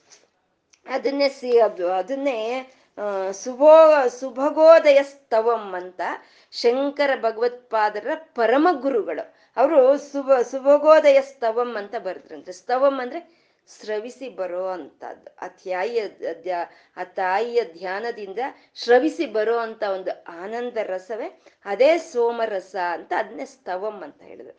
ಅದನ್ನ ಆಧಾರವನ್ನಾಗಿ ಮಾಡಿಕೊಂಡು ಶಂಕರರು ಸೌಂದರ್ಯ ಲಹರಿ ಅನ್ನೋ ಒಂದು ಒಂದು ಗ್ರಂಥವನ್ನ ನಮ್ಗೆ ಕೊಟ್ಟಿರೋ ಅಂತದ್ದು ಅಂದ್ರೆ ನಾವು ಭಕ್ತಿಯಿಂದ, ಭಾವನೆಯಿಂದ ಸೌಂದರ್ಯ ಲಹರಿಯನ್ನ ಹೇಳ್ತಾ ಇದ್ರೆ ನಮ್ಗೆ ಈ ಚಂದ್ರಕಲೆಯಾಗಿ ಇರೋ ತಾಯಿ ಆ ಸೋಮಪಾನವನ್ನು ಸುರಿಸ್ತಾಳೆ ಸುರಿಸ್ತಾಳೆ. ಯಾಕೆಂದ್ರೆ ನಮ್ಗೆ ಸಾಮಾನ್ಯವಾಗಿರುವಂತ ಜನರಿಗೆ ಆ ರೀತಿ ಯೋಗದ ಮೂಲಕ ಆ ತಾಯಿಯ ಒಂದು ಸೋಮರಸವನ್ನು ನಮ್ಗೆ ಪಡ್ಕೊಳ್ಳೋದು ಕಷ್ಟ ಅಂತ ಅವರು ಶ್ರುತಿ ಶ್ರುತಿ ಶ್ರುತಿ ಸ್ಮೃತಿ ಪುರಾಣಾನ ಆಲಯಂ ಕರುಣಾಲಯಂ ಅಲ್ವಾ ಶಂಕರರು ಅವ್ರ ಕರುಣೆ ಭಕ್ತರು ಶಿಷ್ಯರು ಅಂದ್ರೆ ಕರುಣೆ ಆ ಕರುಣೆ ತುಂಬಿದ ಒಂದು ಹೃದಯದಿಂದ ಆ ಒಂದು ಸೌಂದರ್ಯ ಲಹರಿಯನ್ನು ಗ್ರಂಥವನ್ನು ಅವ್ರು ಕೊಟ್ಟಿರೋ ಅಂದ್ರೆ ಯಾವಾಗ ಧ್ಯಾನ ಹೋಗಿ ನಮ್ಗೆ ಆ ಸಹಸ್ರಾಂತರ್ಗತವಾದ ಆ ಭಗವಂತನ ಬ್ರಹ್ಮರಂಧ್ರದ ಹತ್ರ ಇರುವಂತ ಭಗವಂತನ ಹೋಗಿ ಸೇರ್ಸ, ಸೇರಿದ್ರೆ ಅಲ್ಲಿಂದ ಸುರಿಯುತ್ತೆ ಆ ಸೋಮಪಾನ ಅಂತ. ಆ ವಿದ್ಯೆಯನ್ನೇ ಚಂದ್ರವಿದ್ಯೆ ಅಂತ ಕರೀತಾ ಇದ್ದಾರೆ. ಯಾವ ಮೂಲಕ, ಯಾವ ವಿದ್ಯೆಯ ಮೂಲಕ ನಾವು ಆ ಅನುಭವವನ್ನು ಪಡ್ಕೊಳ್ತೀವೋ ಅದನ್ನೇ ಚಂದ್ರವಿದ್ಯೆ ಅಂತ ಕರೆದು. ಆ ತಾಯಿಯ ಹೆಸರು ಚಂದ್ರ, ಚಂದ್ರಾಂ ಚಂದ್ರ ಸಹೋದರಿ. ಅವಳ ಅನುಭವವನ್ನು ನಾವು ಪಡ್ಕೊಳ್ಳೋ ಅಂತ ವಿದ್ಯೆಯನ್ನ ಚಂದ್ರವಿದ್ಯೆ ಅಂತ ಹೇಳಿದ್ರು ಚಂದ್ರಮಂಡಲ ಮಧ್ಯಗ ಅಂತ ಇದ್ದಾರೆ. ಅಮ್ಮನವರು ಆ ಚಂದ್ರಮಂಡಲದ ಮಧ್ಯದಲ್ಲಿ ಇದ್ದಾಳೆ ಅಂತ. ನಮ್ಗೆ ಕಾಣಿಸೋ ಅಂತ ಒಂದು ಚಂದ್ರಮಂಡಲ ಅಂದ್ರೆ ಅದೇ ಅದು ಚಂದ್ರಮಂಡಳ ಅಲ್ಲ ಅಂತ ಅಲ್ಲ, ಅದು ಚಂದ್ರಮಂಡಳವೇ ಆದ್ರೆ ಇಲ್ಲಿ ಹೇಳ್ತಾ ಇರೋವಂಥದ್ದು ನಮ್ಗೆ ಹೇಗೆ ಹೇಳ್ತಾರೆ, ಅದು ಕ್ರಮವಾಗಿ ಅಗ್ನಿಮಂಡಳ ಸೂರ್ಯಮಂಡಳ ಮತ್ತೆ ಚಂದ್ರಮಂಡಲ ಹೇಳ್ತಾರೆ. ನಮ್ಮ ಶರೀರವಾದ್ರೂ ಅಷ್ಟೇ. ಮೂಲಾಧಾರ ಅಗ್ನಿಮಂಡಳ ಹೃದಯ ಸ್ಥಾನ ಸೂರ್ಯಮಂಡಳ ನಮ್ಮ ಸಹಸ್ರಾರ ಚಂದ್ರಮಂಡಲ ಅಂತ ಹೇಳ್ತಾರೆ. ಇದನ್ನೇ ನಮ್ಗೆ ಶ್ರೀಚಕ್ರದಲ್ಲಾದ್ರೂ ಅಷ್ಟೇ. ಮೊದಲನೆಯ ಒಂದು ಮೂರು ಆವರಣಗಳನ್ನ ಅಗ್ನಿಮಂಡಲ ಅಂತ ಹೇಳ್ತಾರೆ. ಮತ್ತೆ ಮೂರು ಆವರಣಗಳನ್ನ ಸೂರ್ಯಮಂಡಳ ಅಂತ ಹೇಳ್ತಾರೆ. ಈ ತ್ರಿಕೋಣ ಈ ತ್ರಿಕೋಣ ಅನ್ನೋದು ಮಧ್ಯದಲ್ಲಿ ಬಿಂದು ಇರುತ್ತೆ. ಅದನ್ನೇ ಚಂದ್ರಮಂಡಳ ಅಂತ ಹೇಳ್ತಾರೆ. ಆ ಚಂದ್ರಮಂಡಳ ಮಧ್ಯದಲ್ಲಿ ಇರೋ ತಾಯಿ ಚಂದ್ರಮಂಡಲ ಮಧ್ಯಗ ಅಂತ ಅಂದ್ರು. ಅಂದ್ರೆ ಶ್ರೀಚಕ್ರದಲ್ಲಿ ಬಿಂದುವಿನ ರೂಪದಲ್ಲಿ ಆ ತಾಯಿ ಇದ್ದಾಳೆ ಅಂತ ಚಂದ್ರಮಂಡಳ ಮಧ್ಯಗ ಅಂತ ಅಂದ್ರು. ಈ ಚಂದ್ರಮಂಡಳ ಅನ್ನೋದು ನಮಗ್ ಕಾಣಿಸೋ ಚಂದ್ರ ಅಲ್ಲ. ಇದು ಸೂರ್ಯನಿಗೆ ಮೇಲೆ ಇನ್ನೂ ಮೇಲ್ಗಡೆ ಒಂದು ತೇವ ಒದ್ದೆ ಅಂತ ಒಂದು ಪ್ರದೇಶ ಇದೆಯಂತೆ. ಅದು ಯಾವುದು ಹೇಗಿದೆ ಅನ್ನೋದನ್ನ ನಮ್ಮ ಸೈಂಟಿಸ್ಟ್ಗಳ ಒಂದು ರಿಸರ್ಚ್ ಅಲ್ಲಿವರೆಗೂ ಹೋಗಿಲ್ಲ. ಆದ್ರೆ ನಮ್ಮ ಋಷಿ ಮನೆಗಳು ಧ್ಯಾನ ಮಾಡಿದ್ದಾರೆ. ಧ್ಯಾನ ಮಾಡಿ ಸ ಸೂರ್ಯ ಮಂಡಳಕ್ಕಿಂತ ಇನ್ನು ಮೇಲ್ಗಡೆ ಒಂದು ಮಂಡಳ ಇದೆ. ಅದು ಚಂದ್ರಮಂಡಳ ಅಂತ ನಮ್ಮ ಋಷಿಗಳು ಹೇಳಿರೋ ಅಂತದ್ದು ಆ ಚಂದ್ರಮಂಡಳ ಮಧ್ಯದಲ್ಲಿ ತಾಯಿ ಇದ್ದಾಳೆ ಅಂತಂದ್ರೆ ಅದೇ ನಮ್ಮ ಸಹಸ್ರಾರದಲ್ಲಿ ಇರೋ ಅಂತ ಚಂದ್ರಕಳಾ ಸ್ವರೂಪಿಣಿ ಆ ತಾಯಿ ಅಂತ. ಅದನ್ನೇ ಶ್ರೀಚಕ್ರದಲ್ಲಿ ಬಿಂದುವಿನ ರೂಪದಲ್ಲಿ ಇದ್ದಾಳೆ ಅಂತ ಚಂದ್ರವಿದ್ಯಾ ಚಂದ್ರಮಂಡಲ ಮಧ್ಯಗ ಅಂತ ಅಂದ್ರು. ಚಾರು ರೂಪ ನಲ್ಲಿರೋ ಆ ಚಂದ್ರಮಂಡಲ ಮಧ್ಯದಲ್ಲಿ ಇರೋ ಅಂತ ಅಮ್ಮನವರ ರೂಪ ಹೇಗಿದೆ ಅಂದ್ರೆ ಚಾರು ರೂಪ ಅಂತ ಇದ್ದಾರೆ. ಚಾರು ಅಂತ ಅಂದ್ರೆ ಮನೋಹರವಾಗಿರುವಂತಹದ್ದು. ಮನೋಹರ ಅಂದ್ರೆ ಮನಸ್ಸನ್ನು ಕದಿಯೋನು ಮನೋಹರ ಅಂತ. ಇವಾಗ ಹುಣ್ಣಿಮೆಯ ದಿನ ಚಂದ್ರನ ಬರ್ತಾನೆ. ಹೇಗಿರುತ್ತೆ ಎಂಥವ್ರಾದ್ರೂ ಸರಿ ತಲೆ ಎತ್ತು ನೋಡ್ತಾರೆ, ಆಹ್ಲಾದವನ್ನು ಪಡ್ತಾರೆ, ಆನಂದವನ್ನ, ಆನಂದ ರಸವನ್ನ ಹಿಡ್ಕೊ, ಹೀರ್ಕೊಳ್ತಾರೆ. ಅಂದ್ರೆ ಇರ್ಬೇಕು ಆನಂದ ಪಡ್ಕೊಳ್ಳೋ ಅಂತ ಒಂದು ಒಂದು ಸಂಸ್ಕಾರ ನಮ್ಮಲ್ಲಿದ್ರೆ ಅದನ್ನ ನೋಡಿ ನಾವು ಆನಂದ ಪಡ್ತೀವಿ. ಇದ್ರೆ ಯಾವಾಗ್ಲೂ ಬರೋ ಚಂದ್ರನೇ ಬಿಡು ಅಂತ ನಾವು ಹೇಳ್ಬೋದು ಅಲ್ವಾ? ಅಂದ್ರೆ ಎಷ್ಟು ಚೆನ್ನಾಗಿರ್ತಾನೆ, ಮನೋಹರವಾಗಿರ್ತಾನೆ. ಅಂದ್ರೆ ಅವನಲ್ಲಿರೋದು ಎಷ್ಟು ಕಲೆಗಳು, ಅವಾಗ ಹದಿನಾರು ಕಲೆಗಳಿರುತ್ತೆ, ಹುಣ್ಣಿಮೆ ದಿನ ಚಂದ್ರನ್ಗೆ. ಹದಿನಾರು ಕಲೆಗಳು ಇರೋ ಅಂತ ಚಂದ್ರನೇ ಆ ರೀತಿ ಇದ್ರೆ ಅರವತ್ನಾಲ್ಕು ಕಲೆಗಳಿಂದ ಕೂಡಿರೋ ಅಂತ ಅಮ್ಮನ ರೂಪ ಇನ್ ಹೇಗಿರ್ಬೇಕು? ಚಾರು ರೂಪ ಅಂತ ಇದ್ದಾರೆ. ಅತ್ಯಂತ ಒಂದು ಆಹ್ಲಾದವನ್ನ ಕೊಡೋ ಅಂತ ರೂಪ ಹೊತ್ತಿರೋ ಅಂತ ತಾಯಿ ಆ ಚಂದ್ರಮಂಡಲ ಮಧ್ಯದಲ್ಲಿ ಇದ್ದಾಳೆ ಅಂತ ಚಾರು ರೂಪ ಅಂತಂದ್ರು. ಇದನ್ನೇ ಶಂಕರರು ಹೇಳ್ತಾರೆ. ಚಾರು ರೂಪ ಅನ್ನೋದಕ್ಕೆ ಹೇಳ್ತಾರೆ. ದುಃಖ ಸ್ಪರ್ಶ ಪರಮಾನಂದ ರೂಪ ಅಂತ ಹೇಳ್ತಾರೆ. ಅಂದ್ರೆ ದುಃಖ ಸ್ಪರ್ಶೆ ಇಲ್ದಲೇ ಇರುವಂತ ರೂಪವಂತೆ ಅದು ಅದು ಚಾರು ರೂಪ ಅಂತಂದ್ರೆ. ಯೋಚನೆ ಮಾಡಿ, ಪ್ರಪಂಚದಲ್ಲಿ ಪ್ರತಿ ಒಂದರಲ್ಲಿ ದುಃಖ ಅನ್ನೋದಿರುತ್ತೆ ಪ್ರತಿ ಒಂದರಲ್ಲಿ ದುಃಖ ಇರುತ್ತೆ. ಯವನದಲ್ಲಿದ್ದೀವಿ, ಶಕ್ತಿ ಇದೆ, ಚೆನ್ನಾಗಿದ್ದೀವಿ ಅಂದ್ರೆ ಯವನ ಹೊರಟೋಗುತ್ತೆ. ಮುದಿತನ ಬರುತ್ತೆ. ಅಂದ್ರೆ ಅಲ್ಲಿ ಆ ದುಃಖ ಕಾದಿದೆ. ನಾನು ನೋಡಕ್ ಅತ್ಯಂತ ತುಂಬಾ ಚೆನ್ನಾಗಿದ್ದೀನಿ ಅನ್ಕೊಂಡ್ರೆ ನಮ್ಮಲ್ಲಿ ಒಂದು ಸ್ಕಿನ್ ಎಲ್ಲ ಟ್ಯಾನ್ ಆಗೋಗುತ್ತೆ, ಎಲ್ಲ ಸುಕ್ಕುಗಳು ಬರುತ್ತೆ, ಏನೇನೋ ಗುಳ್ಳೆಗಳು ಬಂದ್ಬಿಡುತ್ತೆ ಮುಖದ ಮೇಲೆ. ಆ ಒಂದು ದುಃಖ ಅನ್ನೋದು ಕಾದಿರುತ್ತೆ. ಹಾಗೆ ಪ್ರತಿ ಒಂದಕ್ಕೂ ದನ ಇದೆ ಅನ್ಕೊಂಡ್ರು, ದನ ಇದ್ರೆ ಕಳ್ಳರು ಬಂದು ಹೊತ್ಕೊಂಡು ಹೋಗ್ತಾರೆ ಏನೋ ಅನ್ನೋ ಒಂದು ದುಃಖ ಇರುತ್ತೆ. ಚಿನ್ನ ಇದ್ರೆ ಕಳ್ಕೊಳ್ತೀನೇನೋ ಅನ್ನೋ ಒಂದು ದುಃಖ ಇರುತ್ತೆ. ಇಲ್ಲ, ಚೆನ್ನಾಗಿ ಅಶ್ವಾಗ್ತಾ ಇದೆ. ಅಂತ ಹೇಳಿ ಉಪ್ಪಿನಕಾಯಿ ಹಾಕ್ಕೊಂಡು ಹೊಟ್ಟೆ ತುಂಬಾ ಊಟ ಮಾಡಿದ್ರೆ ಗ್ಯಾಸ್ಟ್ರಿಕ್ ಅನ್ನೋ ಒಂದು ದುಃಖ ಅನ್ನೋದು ಕಾದಿರುತ್ತೆ. ಈ ಪ್ರಪಂಚದಲ್ಲಿ ಇರೋಂಥ ಪ್ರತಿ ಒಂದು ಆನಂದದಲ್ಲೂ ದುಃಖ ಸ್ಪರ್ಶ ಇರುತ್ತೆ. ಆದ್ರೆ ಆ ಚಂದ್ರಮಂಡಲ ಮಧ್ಯದಲ್ಲಿ ಇರೋ ಆ ಚಾರು ರೂಪವಾಗಿ ಇರುವಂತ ಧ್ಯಾಯ, ಆ ತಾಯಿಯ ಧ್ಯಾನದಲ್ಲಿ ಯಾವುದೇ ವಿಧವಾದ ದುಃಖ ಇಲ್ಲ ಅಂತ ಚಾರು ರೂಪ ಅಂತ ಇದೆ ಆ ಚಾರು ರೂಪ ಯಾವ ರೀತಿ ಪ್ರಕಟವಾಗ್ತಾ ಇದೆ ಅಂದ್ರೆ ಚಾರುಹಾಸ ಅಂತ ಇದ್ದಾರೆ. ಚಾರುಹಾಸ. ಯಾವಾಗ ನಮ್ಗೆ ಆ ಸೌಂದರ್ಯ ಅನ್ನೋದು ಯಾವಾಗ ನಮಗ್ ತಿಳಿಯುತ್ತೆ ಅಂದ್ರೆ ನಮ್ಮ ಮುಖದ ಮೇಲೆ ಒಂದು ಸಣ್ಣನೆ ಒಂದು ನಗು ಇರಬೇಕು. ಆ ನಗು ಜ್ಞಾನಕ್ಕೆ, ಸಂ, ಸಂತೃಪ್ತಿಗೆ, ಆನಂದಕ್ಕೆ ಸಂಕೇತವಾಗಿರುವಂತ ಒಂದು ನಗು ಇದ್ರೆ ಅದನ್ನ ಚಾರು ರೂಪ ಅಂತ ಹೇಳೋವಂಥದ್ದು. ನಾವು ಸುಮ್ಮನೆ ಅಟ್ಟಹಾಸ ಅಂದ್ರೆ ಅದು ನಮ್ಗೆ ಒಂದು ವಿಷಯಗಳಿಂದ ಬರುವಂತ ಒಂದು ನಗು ಅದು. ಯಾವುದೋ ಒಂದು ವಿಷಯ ನಮ್ಗೆ ನಗುವನ್ನ ತರಿಸಿದಾಗ ಅಟ್ಟಹಾಸ ಅನ್ನೋದಿರುತ್ತೆ. ಅದು ಬಂದಿದ್ದ ಅಟ್ಟಹಾಸ ಅದು ಹೊರಟೋಗುತ್ತೆ. ಅದೇ ಚಾರುಹಾಸ ಅಂತಂದ್ರೆ ಸ್ಮಿತಮುಖಿ ಆಪೀನ ವಕ್ಷೋರುಹಾಮ್ ಅಂತ ಹೇಳ್ಕೊಂಡಿದ್ದೇವಲ್ಲ ಆ ಜ್ಞಾನ ಆನಂದಕ್ಕೆ ಸಂಕೇತವಾದಂತ ಆ ಚಾರು ರೂಪ ಸ್ವರೂಪಿಣಿಯಾದ ತಾಯಿ. ಅವಳು ಚಾರುಹಾಸ. ಅವಳ ಮುಖದಲ್ಲಿ ಒಂದು ನಗು ಇದೆ ಅಂತ. ಚಾರು ರೂಪ ಚಾರುಹಾಸ ಚಾರು ಚಂದ್ರ, ಕಳಾದರ ಅಂತ ಇದ್ದಾರೆ. ಮೊದಲು ಅವಳ ಹೆಸರು ಹೇಳಿದ್ರು ಚಂದ್ರ ಅಂತ. ಅವಳು ವಿದ್ಯೆ ಹೆಸರು ಹೇಳಿದ್ರು ಚಂದ್ರ ವಿದ್ಯೆ ಅಂತ. ಅವಳು ಹೇಗಿದ್ದಾಳೆ ಅಂತ ಹೇಳಿದ್ರು ಚಾರು ರೂಪ ಅಂತ. ಅವಳು ಮುಖದ ಮೇಲೆ ಒಂದು ನಗು ಇದೆ ಅಂತ ಚಾರುಹಾಸ ಅಂತಂದು. ಇವಾಗ ಚಾರು ಚಂದ್ರ, ಕಳಾದರ. ಆ ಚಾರು ಅರ್ಧ ಚಂದ್ರಾಕಾರದ ಚಂದ್ರನನ್ನ ತಲೆ ಮೇಲೆ ಧರಿಸಿ ಇದ್ದಾಳೆ ಅಂತ ಚಾರು ಚಂದ್ರ ಕಳಾದರ ಅಂತ ಇದ್ದಾರೆ. ಅಂದ್ರೆ ಇದನ್ನೇ ಚಂದ್ರಶೇಖರ ತತ್ವ ಅಂತ ಹೇಳೋದು. ಚಂದ್ರಶೇಖರ ತತ್ವ ಅಂದ್ರೇನೆ ತಂಪುದನ ಚಂದ್ರಶೇಖರ ತತ್ವ ಅಂದ್ರೇನೆ ಆಹ್ಲಾದ. ಅದೇ ಆರ್ದ್ರಾಮ್, ಅದೇ ಕರುಣೆಯಿಂದ ತುಂಬಿಕೊಂಡಿರುವಂಥದ್ದು. ಅಂದ್ರೆ ಈ ಚಂದ್ರಶೇಖರನ ಒಂದು ಧ್ಯಾನದಿಂದ ನಮ್ಗೆ ಏನು ಬರುತ್ತೆ ಅಂದ್ರೆ ಶ್ರೇಯಸ್ಸು ಸಿಕ್ಕುತ್ತಂತೆ. ಶ್ರೇಯಸ್ ಅಂತ ಯಾವ್ದನ್ನ ಕರಿತೀವಿ? ಪ್ರೇಯಸ್ಸು, ಶ್ರೇಯಸ್ಸು ಅಂತ ಎರಡಿರುತ್ತೆ ಈ ಪ್ರಾಪಂಚಿಕ ಐಶ್ವರ್ಯಗಳು ನಮ್ಗೆ ಸಿಕ್ಕೋ ಅಂತದ್ನ ಪ್ರೇಯಸ್ ಅಂತ ಹೇಳ್ತೀವಿ. ಶಾಶ್ವತವಾದಂಥ ಮೋಕ್ಷ, ಆನಂದ ಅನ್ನೋದನ್ನ ನಾವು ಶ್ರೇಯಸ್ಸು ಅಂತ ಹೇಳ್ತೀವಿ.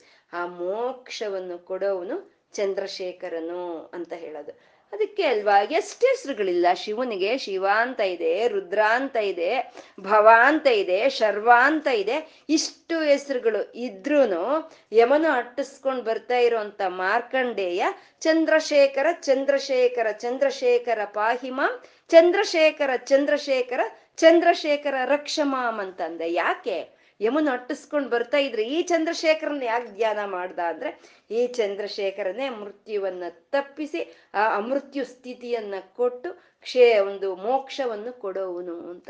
ಆ ಚಂದ್ರ ಚಂದ್ರ ಕಳಾ ಚಾರು ಚಂದ್ರ ಕಳಾದರ ಅಂದ್ರೆ ಚಂದ್ರಶೇಖರ ತತ್ವವನ್ನು ತೋರಿಸ್ತಾ ಇದ್ದಾರೆ. ಅಂದ್ರೆ ಚಂದ್ರಶೇಖರ, ಚಂದ್ರಶೇಖರಿ. ಇಬ್ರು ಒಂದೇ ಅಂತ. ಆ ತಾಯಿ ತಲೆ ಮೇಲೆ ಆ ಒಂದು ಚಂದ್ರಕಲೆಯನ್ನ ಧರಿಸಿದಾಳೆ ಅಂತ.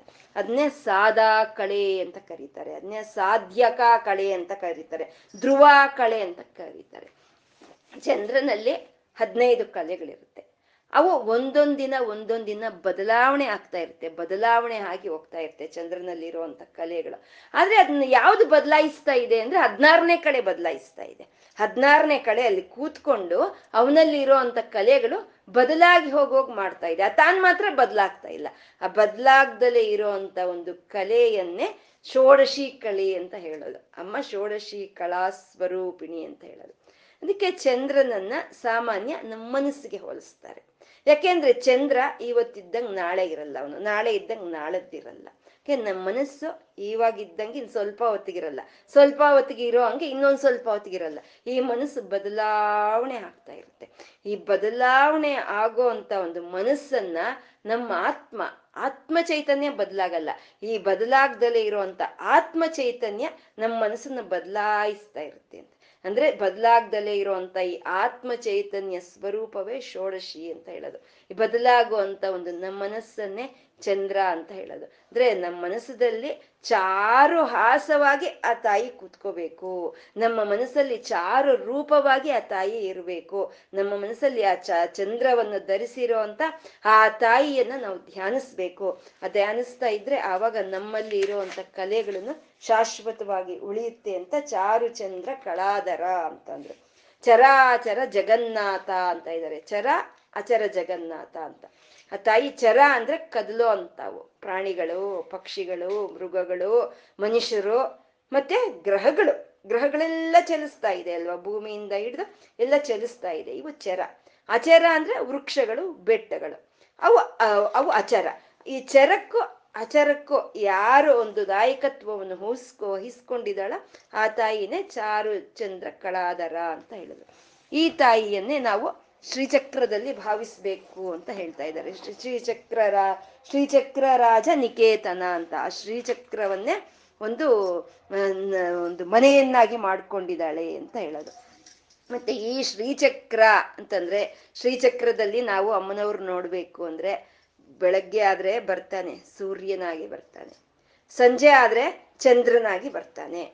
ಸೂರ್ಯನಲ್ಲಿ ಅಂತ ಶಕ್ತಿನೂ ಅಮ್ಮನೆ. ಚಂದ್ರನಲ್ಲಿ ಇರುವಂತ ಶಕ್ತಿನೋ ಅಮ್ಮನೆ. ನಾವು ಆ ಚಂದ್ರನಲ್ಲಿ ನಾವು ಕಾಣಬೇಕು. ಅಮ್ಮನವ್ರನ್ನ ಹೀಗೆ ಚಾರು ರೂಪವಾಗಿ, ಚಾರು ಹಾಸವಾಗಿ ಆ ಅಮ್ಮನವರು ಆ ಚಂದ್ರಮಂಡಳದ ಮಧ್ಯದಲ್ಲಿ ನಮಗೆ ಕಾಣಿಸೋ ಅಂತ ಚಂದ್ರಮಂಡಳ ಮಧ್ಯದಲ್ಲಿ ಆ ತಾಯಿ ಉಪಸ್ಥಿತಿ ಇದ್ದಾಳೆ ಅನ್ನೋ ಒಂದು ಧ್ಯಾನವನ್ನ ನಾವು ಮಾಡ್ಬೇಕು ನಾವು.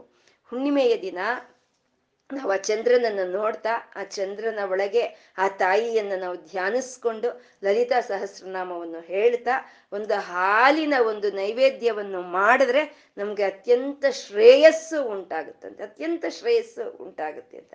ಆ ಚಂದ್ರನಲ್ಲಿ ಆ ತಾಯಿಯನ್ನ ನಾವು ಧ್ಯಾನಿಸ್ಕೋಬೇಕು.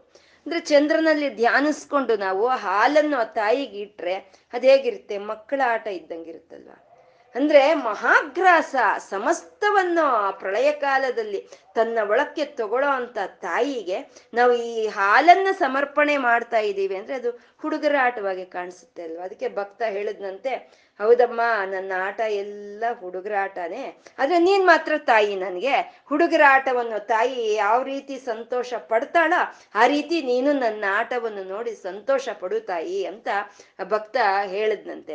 ಯಾಕಂದ್ರೆ ಇಲ್ಲಿ ಹಾಲು ಇಡ್ತಾ ಇದ್ದೀನಿ ಅದು ನಿನ್ಗೆ ಇಡ್ತಾ ಇದ್ದೀನಿ ನಿನ್ ತಿಳ್ಕೊಂಡ್ರೆ ಸಾಕು ಅಂತ ಹೇಳಿದ್ನಂತೆ. ಅಂದ್ರೆ ಒಬ್ಬ ಅಮ್ಮ ಮಗನನ್ನ ಹಾಸ್ಟ್ಲಲ್ಲಿ ಬಿಟ್ಟು ಹೋಗೋಕೆ ಅಂತ ಹೋಗ್ತಾಳೆ. ಆ ಮಗುನನ್ನ ಹಾಸ್ಟ್ಲಿಗೆ ಸೇರಿಸ್ತಾಳೆ. ಆ ಹಾಸ್ಟ್ಲಿಗೆ ಸೇರ್ಸಿದ್ರೆ, ಸೇರಿಸ್ಬಿಟ್ಟು ತನ್ನ ಕೆಲ್ಸಗಳಿಗೆ ತಾನು ಹೊರಟೋಗ್ತಾಳೆ. ತನ್ನ ಕೆಲ್ಸಗಳಿಗೆ ತಾನು ಹೊರಟೋಗ್ತಾಳೆ. ಓದ್ಕೋ ಮಗು, ಹಾಸ್ಟ್ಲಲ್ಲಿ ಇದ್ಕೊಂಡು ನೀನು ಬುದ್ಧಿವಂತನಾಗಿ ನೀನು ಓದ್ಕೊ ಅಂತ ತಾನೇ, ತಾಯಿ ತನ್ನ ಕೆಲ್ಸಕ್ಕೆ ತಾನು ಹೊರಟೋಗ್ತಾಳೆ. ಆ ಮಗು ಯಾವತ್ತು ಅಮ್ಮನವ್ರನ್ನ ಬಿ ಅಮ್ಮನ್ ಬಿಟ್ಟಿರಲ್ಲ ಆ ಮಗು. ಓದ್ಕೋಬೇಕು ಹಾಸ್ಟೆಲಲ್ಲಿ ಇರಬೇಕು, ಇದೆ, ಏನು ಮಾಡ್ತೆ? ಬೆಳಗ್ಗೆ ಅಮ್ಮನ ಫೋಟೋ ಅಲ್ಲಿ ಟೇಬಲ್ ಮೇಲೆ ಇಟ್ಕೊಂಡು ಆ ಅಮ್ಮನ ಫೋಟೋ ಜೊತೆ ಮಾತಾಡೋದಂತೆ. ಬೆಳಗ್ಗೆ ಎದ್ರೆ ಗುಡ್ ಮಾರ್ನಿಂಗ್ ಹೇಳೋದು. ಅಮ್ಮ ಇವತ್ತೈದು ನಿಮಿಷ ಲೇಟಾಗಿ ಎದ್ದಿದ್ದೀನಿ. ನಾಳೆಯಿಂದ ಸರಿಯಾದ ಟೈಮ್ಗೆ ಹೇಳ್ತೀನಮ್ಮ, ಸಾರಿ ಅಂತ ಹೇಳೋದು. ಇವತ್ತು ಹಾಸ್ಟ್ಲಲ್ಲಿ ಈ ತಿಂಡಿ ಇತ್ತಮ್ಮ ಇವತ್ ಚೆನ್ನಾಗಿತ್ತು? ನಿನ್ನೆ ಚೆನ್ನಾಗಿರ್ಲಿಲ್ಲ ಅಂತ. ಎಲ್ಲ ರಿಪೋರ್ಟು ಆ ಫೋಟೋಗೆ ಮುಂದೆ ನಿಂತ್ಕೊಂಡು ಆ ಕೊಡ್ತಾ ಇರುತ್ತಂತೆ. ಏನಾದ್ರೂ ತಗೊಂಡ್ ಬಂದ್ರೆ ಬರೋವಾಗ ಆ ಫೋಟೋ ಮುಂದೆ ಇಟ್ಬಿಟ್ಟು ಅದು ತಗೊಮ್ಮ, ತಿನ್ನಮ್ಮ ಅಂತ ಹೇಳ್ತಾ ಇರುತ್ತಂತೆ. ಒಂದ್ ಸ್ವಲ್ಪ ದಿನ ಆದ್ಮೇಲೆ ಅಮ್ಮನಿಗೆ, ಮಗು ಏನ್ ಮಾಡ್ತಾ ಇದೆಯೋ ನೋಡೋಣ ಹಾಸ್ಟ್ಲಲ್ಲಿ ಅಂತ ಹೇಳಿ ಅಮ್ಮ ಬಂತಂತೆ. ಬಂದ ಕಿಟಕಿ ಹತ್ರಕ್ಕೆ ಬರೋ ಅಷ್ಟೊತ್ತಿಗೆ ಸರಿಯಾಗಿ ಏನೋ ಮಾತುಗಳು ಕೇಳಿಸ್ತಂತೆ. ಯಾರ ಹತ್ರ ಮಾತಾಡ್ತಾ ಇದ್ದಾನೆ ಇವನು ಅಂತ ಕಿಟಕಿಯಿಂದ ಬಗ್ಗಿ ನೋಡಿದ್ರೆ ಇವನು ಸ್ಕೂಲಿಂದ ಬರ್ತಾ ಬರ್ತಾ ಸೀಬೆ ಹಣ್ಣು ಮಾರ್ತಾ ಇದ್ರಂತೆ. ಅಮ್ಮನಿಗೆ ಸೀಬೆ ಹಣ್ಣು ತುಂಬಾ ಇಷ್ಟ ಅಂತ ತಗೊಂಡು ಬಂದು ಅಮ್ಮನ ಫೋಟೋ ಮುಂದೆ ಇಟ್ಕೊಂಡ, ಅಮ್ಮ, ಸೀಬೆ ಹಣ್ಣಮ್ಮ ತುಂಬಾ ಚೆನ್ನಾಗಿದೆ ಅಮ್ಮ. ನಿಂಗೆ ತುಂಬಾ ಇಷ್ಟ ಅಲ್ವಾ? ನೀನ್ ತಿನ್ನಮ್ಮ ಅಂತ ಫೋಟೋ ಕೊಡ್ತಾ ಇದ್ದಾನಂತೆ ಕಿಟಕಿಯಿಂದ ನೋಡಿ ಅಮ್ಮ ಓಡಿ ಹೋಗಿ ಅಪ್ಪುಕೊಂಡು ಮುತ್ತಾಡಿದ್ಲಂತೆ ಮಗನನ್ನ. ಮತ್ತೆ ಕಿಟಕಿಯಿಂದ ನೋಡಿದ ಅಮ್ಮನೇ ಎತ್ಕೊಂಡು ಮುತ್ತಾಡಿದ್ರೆ ಎಲ್ಲಾ ಕಡೆಯಿಂದ ನೋಡ್ತಾ ಇರೋಂತ ಅಮ್ಮ, ನಾವು ಕೂಡ ಹಾಲು ಸ್ವೀಕಾರ ಮಾಡಲ್ವಾ? ನಾವು ಕೊಡೋ ಸ್ತುತಿಯನ್ನ ಸ್ವೀಕಾರ ಮಾಡಲ್ವಾ? ಅವಳು ನಮ್ಮನ್ನ ಅಪ್ಪಿ ಮುದ್ದಾಡಲ್ವಾ ಆ ತಾಯಿ ಆ ಒಂದು ಶ್ರೀಚಕ್ರದಲ್ಲಿ ಚಾರು ರೂಪವಾಗಿದ್ದಾಳೆ, ಚಾರು ಹಾಸವಾಗಿದ್ದಾಳೆ. ಹಾಗೆ ನಮ್ಮ ಸಹಸ್ರಾಂತರ್ಗತವಾದಂಥ ಈ ಬ್ರಹ್ಮರಂಧ್ರದ ಸ್ಥಾನದಲ್ಲಿ ಆ ತಾಯಿ ಚಾರು ಒಂದು ಚಂದ್ರಕಳೆಯನ್ನು ಧರಿಸಿ ಇರೋ ಆ ತಾಯಿ ಇದ್ದಾಳೆ ಅಂತ ನಾವು ಧ್ಯಾನ ಮಾಡ್ತಾ, ಅವಳಿಂದ ಬರುವಂತ ಒಂದು ಸೋಮಪಾನವನ್ನ ನಾವು ಪಾನ ಮಾಡ್ತಾ, ಆ ಆನಂದವನ್ನು ಅನುಭವಿಸೋಣ ಅಂತ ಹೇಳ್ಕೊಳ್ತಾ ಇವತ್ತು ಏನ್ ಹೇಳ್ಕೊಂಡಿದೀವೋ ಅದನ್ನ ಒಂದು ನಮಸ್ಕಾರದೊಂದಿಗೆ ಶಿವಶಕ್ತಿಯರಿಗೆ ಅರ್ಪಣೆ ಮಾಡ್ಕೊಳ್ಳೋಣ. ಸರ್ವಂ ಶ್ರೀ ಲಲಿತಾ ಅರ್ಪಣ ಮಸ್ತು